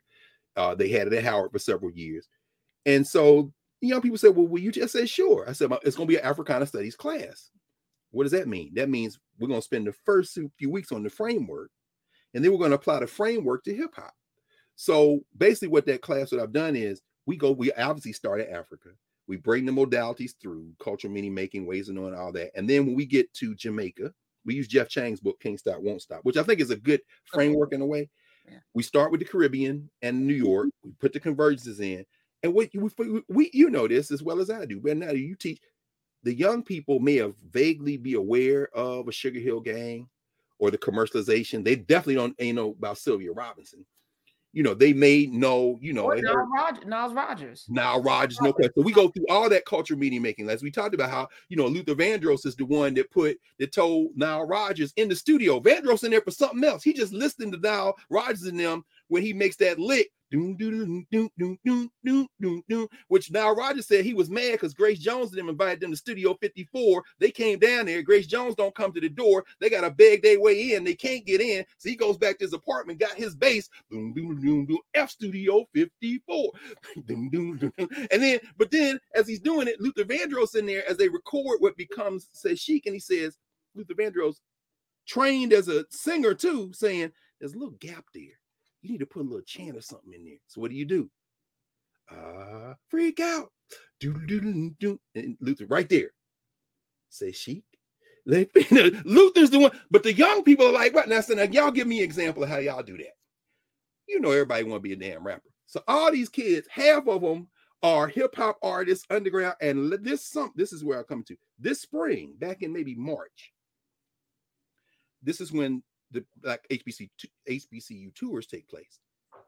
The Chicago's People's Union and the Detroit kids, all, they always come to my class. I, I got a strong connection. Karen Shropshire, who's a Nubian, all them, you know, they bring they've been bringing students from Atlanta for years. So the Atlanta kids come, the Detroit kids come, the, the Chicago the Chicago kids came that day, and I said, finally, okay, finally. I talk about this, but I'm too old for this. Somebody please explain drill music to me. So now turn over to the 16 and 15 and 17 year olds, and they start walking through this. And then there are students from Chicago and Howard, of course, like every HBCU. And I'm listening to this conversation, and what you realize is, even though you might know generally what it is, and you may go into a little sample, the effect that online has had on our young people, they it I will never cease, and I know you had this experience over and over again. I'll never cease to be stunned at the different world that we live in we think we know who that kid is. And if they talk on one subject and then all of them are talking, all of a sudden you're the only one in the room, don't know what they talking about. hey, what the hell just happened here? I thought I knew you all. It happens to me every day at Howard's campus if I stay there after the sun goes down. Yes. And it's yeah, like I mean, I, I, secretly is why I continue to teach because I don't want to be out of touch. You know, I no continue question. to teach because I, I need to be in touch. I need no I need that energy. I need to know what the hell is going on in this world. And I don't want to be one of those get off my lawn. I'm I'm going to be get off my lawn, but I at least want to have an understanding of what what is going on in the world through their lens. And you can only do that in community, which is why you know when you that one of the first classes I think it was maybe in class lesson three or four where I asked you know how did we learn and you brought forth this, you know, image that in my mind still resonates, you know, mm-hmm. of an elder around a tree with all generations sitting and sharing.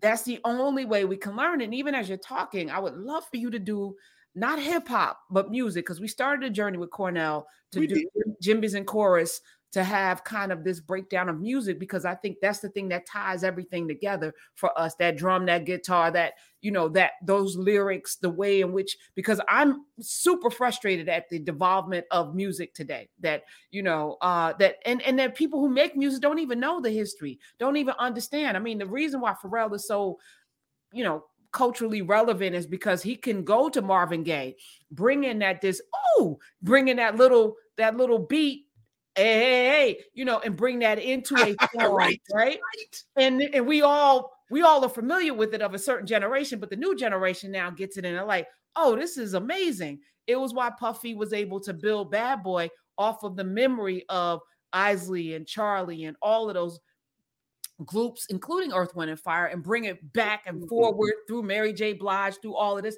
And we, it's the familiarity that we love. But now I feel like there's a missing piece because those same people who are in their 50s, right? Yes. Uh, the new crop of 20s and 30s, they don't really have the historical understanding. Their mothers and fathers aren't playing like mine did, Nina Simone and, mm. and Jerry Butler, and you know, mm. hearing, hearing, you know, Teddy Pendergrass when he was with Harold Melvin and didn't know who that voice was until you know he can. But you know, that kind of stuff doesn't happen because we're our music is so heavily curated. It's not like Saturday morning the record player is going and you're uh, you know seven, eight, nine having to clean the bathroom, listening to Ooh. music of your mother. You know that's not happening, right? So, well, so where did we get why that? Did you, why did you why did you give the exact the exact same ritual that we were talking about yesterday?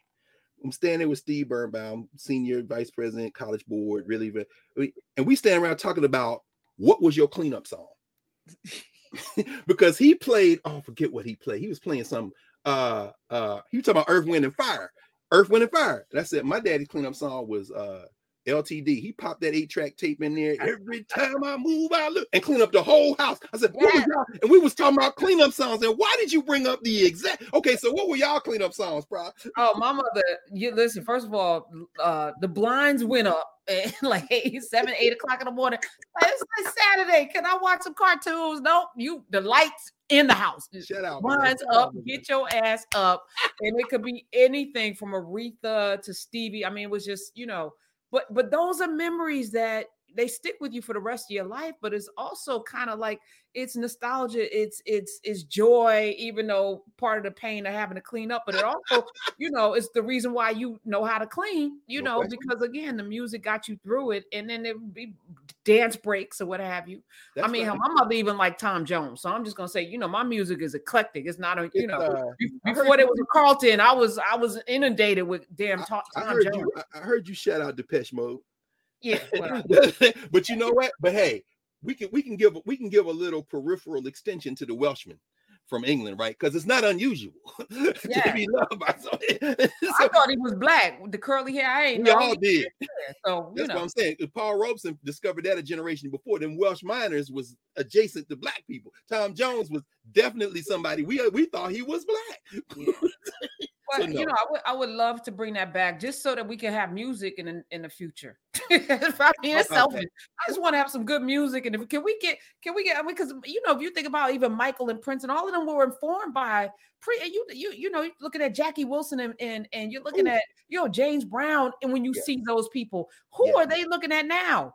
D- Jason well, Derulo? I mean, who the hell? Who are they looking at? Well, they've gotten older. I mean, you know, and I think maybe, you know, Larry, we can ask, or, in fact, we can just go straight uh over there at Medgar Evers. Of course, you know, Talib's mother is over there, as you know, Dr. Green, Brenda Green. I mean, listening to Talib Kweli, for example, sitting and talking with Black Thought, that generation is very clear. A uh, Questlove. I mean, that's all Ahmir Thompson talk about. But again, there's another, as you say, there's a generation after them, though. And so it's not at all clear as to how this momentum, momentum, the Soulquarians, you know, the roots. I mean, the roots going they're gonna walk you through where they got stuff from. Yeah. And, and Questlove, he writing a book every six I months. Mean, but you you talking about Questlove and Talib, both of their parents. This is the point. Yeah, we're we're educators. This I mean, high level educators. So we, you know, in fact, you ask that if you ask Talib about the East, he gonna talk about the women in this book. You're exactly right. That's oh, which led them to have a bookstore. Him and right. him, him and Mos Def. That's right. So Cardi B don't have that. Is my point. No. You know, I'm just saying. You know. you you right. You're right. I should mention when you mentioned Earth, Wind, and Fire. I mean, even Queen Latifah's mother was a teacher. No like, question. Let's, oh, wow. Chuck D. Chuck D's mother was a cultural worker in the thing. So when Chuck talks, he's not talking from scratch. No. He didn't go. He didn't get that at Long Island University. He didn't get that. No, he went to school. His mom was in the Rakim his auntie. it's funny you mentioning this now. They're re- and I'm just saying that to say that sure, we definitely need to to to continue that. Cornell, like you say, with Carl and Urias, had those first couple of conversations. They're here for those you want to go and look and listen to those conversations. And I think that a lot of the Knubians are involved. We got Knubians in here who are producers who do the music stuff. I was in Atlanta with a couple of those brothers uh, when we were down there with Barbara Molly. And also, we can get some people we talking about. I mean, John Jennings came here and hung out with us and said, "That's your friend." Oh, come on, we were talking about Octavia Butler. That's yeah. nowhere else. Yeah, I, I, I, have a sickening Rolodex. I would say that, and the Rolodex yes, do. don't exist anymore. But you know, I don't. I, I am going to start pressing people to mm-hmm. that, to to to lean in and stop. You know, I yeah, I get the chase of the money. Money's good. It's important. We all, no need, you know, uh, but at what point do you do you put the the the mission in the building before the dollar? You know, and and that's got to be the question that I'm I'm gonna ask, and then we'll find out really quickly. You know, yes, uh, who's, who's, about building because I'm gonna ask the question. So, yes, um, yeah, I want to see a, a, generation from now an Earth, Wind, and Fire, somebody with Maurice White's sensibilities to Ooh. usher in certain things and bring the elements into. You know, even Erykah Badu was born underwater with three dollars and six dimes. Like she come on now, understand is something. You you know what I'm saying, Doc. Shout, you out, know, shout like, out to the Pan African Connection Bookstore of Dallas, the South Dallas Cultural Center, because she too comes out of these people, many of whom are that's, new. That's exactly that's right. And that was, I remember that was special. You know, she shows up looking different. No and she inspired a generation of what they call the dirty backpackers or whatever. But or, or, or, the Soulquarians. Common yes. is part of that. Common's yes. mother, Reverend Wright tell you, Common's mother and Common members of Trinity United. Jeremiah Wright said Common would come to church, and after I finished my sermon, we would get a mic to him, and he would translate the whole thing into an improvised hip hop song right there in church. So yeah, they came up. Common's mother is a principal. And whatever we think about Kanye, Dr. Donda West. Come on, teach that. Uh, yes, very, very, very much involved in not just movement, but also uh, memory uh, mm. on a on a high level. So this this that that man uh, at his height, those those favorite albums of yours inspired and very much by that same energy of knowledge. So yeah, whatever happened after, you know, we're not going to discuss. But now I'm just saying we we owe it to the next generation to have the experiences that you and I are talking about right now with so much joy and glee and memories. Mm-hmm. So, and, and, and, and and it can be revived, as you say, because it's still there. I mean, as you were talking, I'm thinking about that one of the collaborations that uh, Nas did with Kanye, and thinking about the fact that Nas is father. Nas, Nas is dead. Yes. All those books in, the, yes. in, the, in him and his brother reading those books. Dr. Ben, Dr. Clarke. I mean, this is really we should do this, huh, Prof? yeah, yeah. I want I want to do this. I want to do this. That Dr. Clarke. I think I think it's necessary as much as even the inspiration that we got, and that's gonna get that's gonna get done. And um, you know, but again, I'm gonna invite because the invitation is nice. Those of you who are inclined, who are excellent, because that's the other thing. I feel like we we've lost the discipline of what it looks like to sit in something long enough to be expert at it, right? Yeah, we all are, you know, uh, doing drive-bys on all of the things. But no, that's like, true. Because what, Mario, what Mario's doing in Knubia, I'm telling you, there's nowhere in the planet. It's not at Sorbonne. It's not at Harvard. It's not at Oxford. They're not teaching Metu Neter. First of all, they can't teach the way he teaches it. Second of all, they would never dream of making it available so that everybody can do it. Third of all, and in fact, I want to mention this problem. Don't go anywhere. I just I, I had a uh oh man, I thought I had the oh, you know what I'm gonna do. I'm gonna, I'm gonna keep looking until I find it. I mentioned this to you when I when I read it. We were talking on um uh on Tuesday. It's Tuesday. There's an article in Tuesday's New York Times. Ro- Romi Crawford. Romi Crawford. Just this very quickly. Romi Crawford, who is at the new art school modality, she's creating something helping with the Museum of Contemporary Art in Chicago it's called the New Art School Modality. Here's the article. As art colleges close, a museum has an idea. Romi Crawford, very interesting figure. You got several of her books. She did a good one on the, the, the wall of respect and connecting. Anyway, Black Arts Movement figure coming organically out of that movement, by the way. But here's the thing the Museum of Contemporary Art Chicago and the educator Romi Crawford have become partners in a new program that focuses on pairing instruction by artists of color uh, with hands on learning by students working alongside them. This intensive semester long course, which its founders announced on Monday, is called the New Art School Modality and will start in September at the museum. Now, watch this. Traditional models of art education have become increasingly endangered as trusted schools, trusted like uh, your master, I'm sorry, Christopher I mean, is trusted. Trusted, I, I, guess, will we be trusted? We trust ourselves anyway. Uh, as trusted schools from the San Francisco Art Institute to the Watkins College of Art in Nashville. Now it's in Nashville. I ain't never even been to the Watson, and I grew up in anyway. Have fallen into bankruptcy, oop, or merged with larger institutions. These developments have gotten the attention of some leaders in the art world who are now financing alternative modes of instruction that sidestep degree granting programs altogether. Let's make this point together, y'all. You need resources. That's why we have a subscription base in Knarrative. It isn't oppressive, it isn't exorbitant, but it's enough to get the platform up and manage it and keep it going. This is the Carter Woodson model. Now, the art schools are terrified. Why? People not coming to art school no more. They got this huge overhead, the museums. So the, what they doing? They got to go out and beg some philanthropists or get some. Be- and of course, when you start begging philanthropists, that's when the right wing onward Christian soldier types come in. For example, everybody buying their drawers and soap at Walmart. You know that they got one of the best art collections in the world now. It's in Crystal Bridges, Arkansas. Why? Because they can buy all the stuff, right? They tried to buy the stuff from Fisk. Fisk eventually, you know, playing big bank take little bank engaged in a partnership. But my point is this these art schools now are saying, let's bring people in, put them with practitioners. They all learn together. What do you get from it? You get the knowledge. We are going to eschew degree granting programs altogether. Guess what? We already doing that, except we're not even finished. We just getting started because maybe we'll have some partnerships with universities and other institutions. Our licensure may be completely internal. Even the, the value of what's being done here outstrips the value of what they're doing at the university anyway. And let me end with this. Let me see if I can find the quote here because here's the other thing.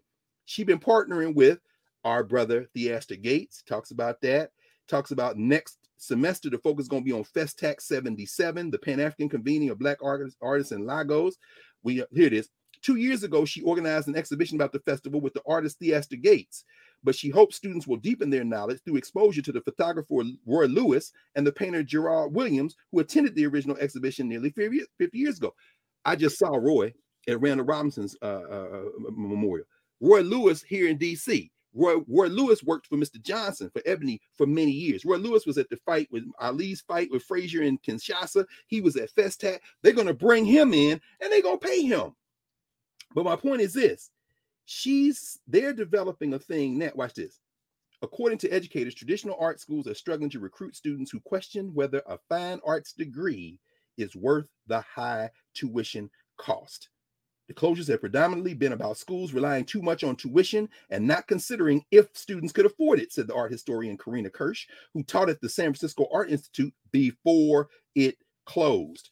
Kirsch said that the alternative approaches, like the one in Chicago, could offer the kind of diverse programming without artists of color that universities have been slow to, to devise. But these courses would not fully replace the need for a fine arts degree, which she says she viewed as a pathway toward critical thinking. Crawford said her program has somewhat different goals. See, here's what the art schools and the universities trying to preserve their existence. It's the Wizard of Oz thing. Scarecrow, you got a brain, but what you don't have is what? This rolled up piece of paper, a degree. Why? So why do I need a degree if I know what I'm talking about? Because we use the degree to keep ourselves relevant and keep ourselves in the thing. We're we've jailbroken that. Last paragraph. Crawford said her program has somewhat different goals. This almost sounds like Knubia. There's intentionality, there's intentionally less hand holding, and the art school apparatus is reduced, she said. Well, we've eliminated the need she said, adding that she wanted students to create projects that, quote, live in the world rather than course credit. Oh, well, come see us. Come see us, Professor Crawford. Come see us over here. Do you remember? Do you remember? And by the way, I, I want to mention that since you mentioned uh, Mama Nia sold us these books too. This is Trenton Bailey's new book.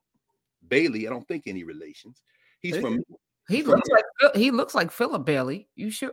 Oh, what? that's oh, right in the cover. That's, that's, that's literally Philip. A Knubian, a Knubian, a Knubian. A no. Look, look. When we was in hard lockdown and the whole world was in here every week, I mean, to have Philip Bailey say, "Come on, brother, come on." Mm. But do you remember celebrating 50 years of Earth, Wind, and Fire? This book just came out. Trenton Bailey's book.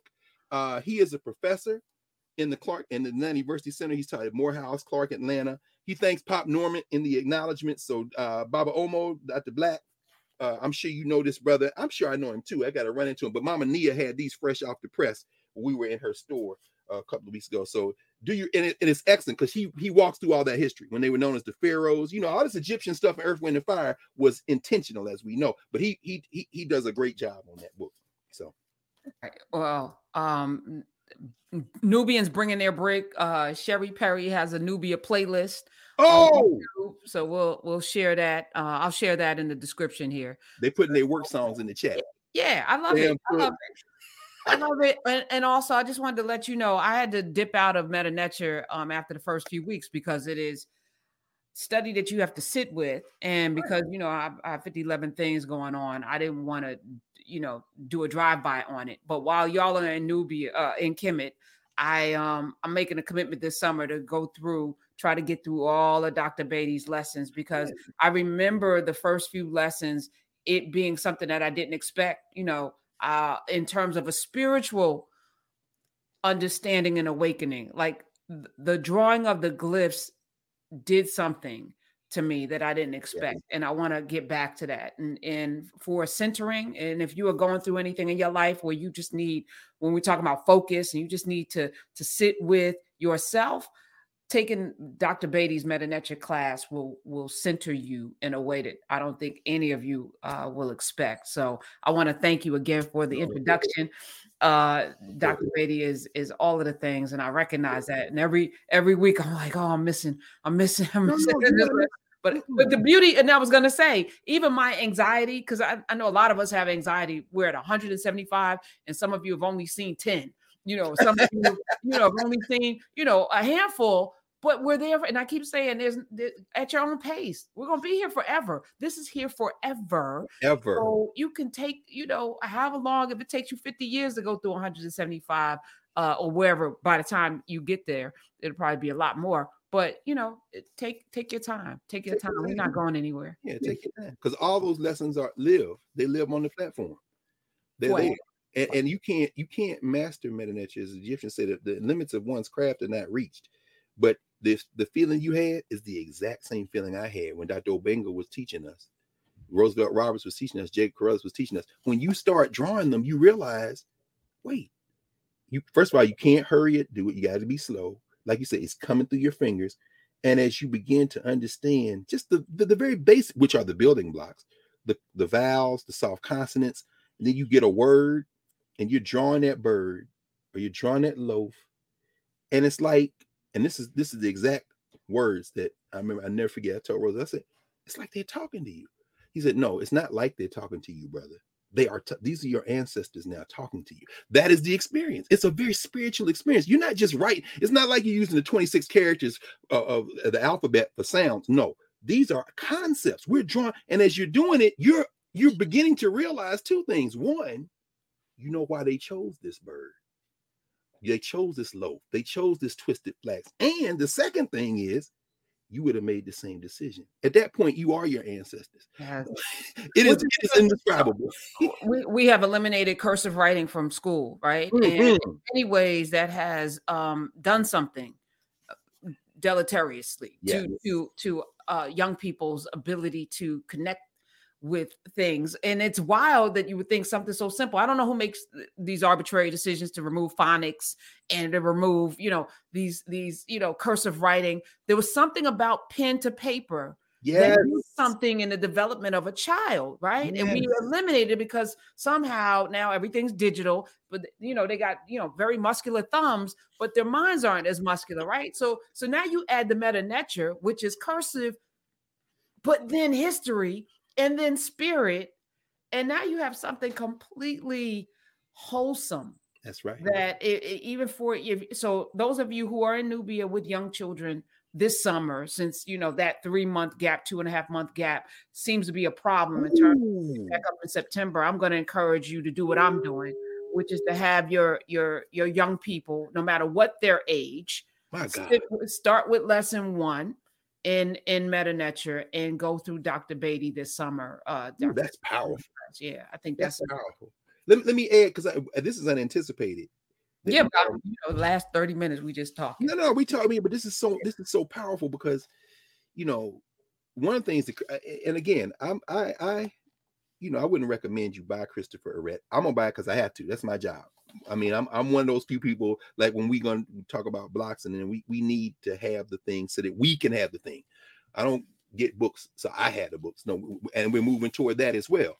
We we're gonna have that physical institution where we all do that, and then and then we just take another quantum leap. But but Arrett talks about the fact that when when different groups of people meet, the people who have the better ideas that will help the other people, those ideas tend to then populate those other people and they pick up those ideas. That's culture diffusion. You don't pick up the bad ideas, you pick up the good ones. He said, if you want to understand ancient Egypt, you have to understand this isn't a society in one little part of Africa.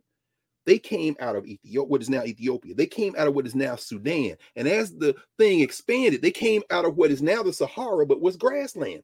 These are different groups of Africans, and he's very clear these are Africans who are having influence on each other. So by the time you get to the pyramid stuff, that's tens, that's, that's 20,000 years of conversations, debates, choices. It is a high level of common thinking. Now let's think about that. The period between the early pyramids, and I think we're going to talk more about this. I think we might want to do maybe some time on this before we go to the Nile Valley, even in here, 2700 BC or so, and what you call what we call Cleopatra, the Ptolemies, which is not even something we need to be talking about. But let's just, for sake of argument, about around maybe 300, 330 BCE. That's 2,400 years. If we went from 20, 2023, where we are now, and went back 2,400 years, we're now Alexander. We blew past Jesus. It's 300 years before Jesus comes. So oh, now take that and do it times five, and you're talking about Egypt. Why y'all study ancient Egypt? It's no threat. Boy, be quiet. Do you understand how long people been having conversations to develop the better thing? And this is why I'm gonna don't don't go anywhere. I just want to read this quick thing from Ehret because I respect Christopher Ehret. My problem with Ehret is he don't respect me. Mm. I respect Ehret. He don't respect you, Professor Hunter. He doesn't respect us. Meaning what? You are well aware. You've been at conferences. You've been in conversations with these Africans who've been saying this, but you need to be the authority, just like these art schools need to keep charging tuition. And then we got black people like Henry Gates who are trying to help black people too. But you think you're going to help black people by cherry picking the white dudes, and so that you can maintain your st- look, bro. Go with God. I ain't mad at you. You've done some incredible work. I read your work. I don't have any problem with you. I'm saying that we doing something else. This is what Ehret writes. He says, he says, one particularly powerful set of resources then allows us to propose correlations of linguistic history with dat- with datable archaeology. He, in other words, he's saying once we begin to understand languages, we can then go look for the material evidence of who these people were. This is very Western. This is not what you just talked about, Professor Hunter. We ain't got to go get shovels to go dig around to find some artifacts to prove we black people to anybody. All we got to do is sit with the language and who we are in terms of ways of knowing, who we've been in terms of our movement and memory and culture meaning making. As we begin to learn the language, it it it unblocks the arteries. Because we're not coming to see what you saying. Black people have a natural affinity. No, what I'm saying is that them cleanup songs that you've been singing, when you start talking about the lyrics of those songs and you start translating Medu Neter, you're to see cultural concepts that line up with Earth, Wind, and Fire, with Harold Melvin and the Blue Note. If you want to understand Harold Melvin and the Blue Note, Teddy Pendergrass singing I Miss You, your best bet is to translate some language, some love letters from the 19th dynasty. And you're going to say, damn, these are Africans. We're not trying to prove nothing to nobody. But this is where he goes with it. He says, what does he say? He says, the words used in those ancient languages serve as a robust cultural archive. They tell us what the people who spoke these languages possessed, practiced, knew, and believed. Ehret writes If speakers of an ancient language had words for a particular thing or a particular activity, then at the very least they knew about the thing or activity connoted by these words. If we can reconstruct whole suites of words relating to particular cultural objects and activities, we know that these objects and activities were lively parts of their cultures. Brother West, I understand why you like democracy. You studied Greek, you studied Near Eastern languages. If you'd studied Medu Neter, you would have learned about Ma'at, and you'll never say the word democracy again. But I understand why anyway. So let me. Let me. and, then, and again, like you know, don't be offended by what you don't know. Right. You know, no, like embrace the knowledge and be and and do better and change. It's okay. Change is good, as Octavia mm-hmm. Butler. Change is God. Change is God. That's what she, what she said. said. John Clarke said, "Don't get mad, get smart." Don't get mad. Get smart. And it's here. We did it. You look setting this up. People say, oh, you know, well, you gotta pay to get. No, you gotta. Somebody gotta keep the lights on. Somebody gotta pay the bills. You got a mind for that too, which is inestimably valuable. Because that's not I think, but you can see it all. It, it comes it, with sacrifice. It comes with sacrifice. Oh, People, huge sacrifice. So, so I'm not going to let anybody, you know, besmirch or or question anything. You know, as somebody that has anyway, I won't I won't get into it, but you know, it's uh, you know, it's long, it's a long game, right? We want to be here forever. Game. What does that look like? We want to be here forever, not asking anybody for a damn thing. How about that's that? Right. That's you, right. You know, so if, if you gotta, you know, chip in $150, that's not even a tie. That's you know what I'm saying? Are you kidding no. me? Like y'all spend more than that on sneakers. How Come about on. that? Let's and go. for everything here, and for the thing that and we want to build something out for children. Like, what what are we doing? What is this valuable? This Come goes on. back. Is this valuable? And if it is valuable, let's go. Let's go. Come on. And, and, when, and when your child shows up with a design for sneakers that makes you a billion dollars because she was sitting in the in Knarrative and Knubia taking it and got it sparked with an idea and combine, then you're gonna say, well, damn. Now, at that point, you should probably, you know, make a donation. But we get there too. Because with something. Yeah. Come on. All right. Well, Dr. Carr, listen. Let, let me say one other thing before oh, I let you. I, just, no, no, no, don't move, don't move. I just want to very quickly because to to this point of what happens when you have institutions and what happens when you don't. Uh, the 14th of July, uh, 1905, is when Andrew Carnegie, who had donated about five million dollars, I guess, and they uh, no about five million dollars in those dollars he, told New York to build all these libraries, and the one they built on 135th Street was the 135th Street uh, Division, which became the Negro Division. It was opened on the 14th of July, 1905. About 30 years later, uh, a brother uh, sold his black collection to the 135th Street Library, and they made him the curator of his collection. That, of course, would be the great Afro Puerto Rican Arturo Schomburg and then after him, Lawrence Reddick, and then of course Dorothy uh, um, uh, Jean Blackwell Hutson, and all the great librarians there. But I'm just mentioning that because today then would technically be July 14th, uh, 1905, the day that Schomburg was created. And of course, Schomburg didn't donate his books because he needed a job. He sold his books, about 5,000 of them, for $10,000 to the 135th Street Library, to New York Public Library. And now the Schomburg is one of our major research institutions. But here we have in Knubia and Knarrative, we also are building a major research institution. And this is one that begins life with us, for us, by us to the world. And Sean, we are an extension. We, what does the Schomburg look like in the 21st century? You're in it. Come on. you're, you're, in it. So so so love you. love you too. Safe travels. Yes.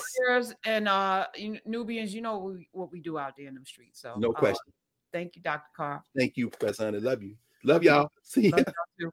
All right. And I'll see everyone uh tonight, today, uh on my show. If you are part of SiriusXM. Enjoying SiriusXM. I think there's a link on the on my uh, homepage where you can get like three months for free come on in. These clips, these are just clips, except for in class with Carr. That might be the whole thing, but these are just clips of a three hour Monday through Friday show that's fire. Not because of me, because I have great guests and callers and people. But uh, love everyone. See you in them streets. God bless.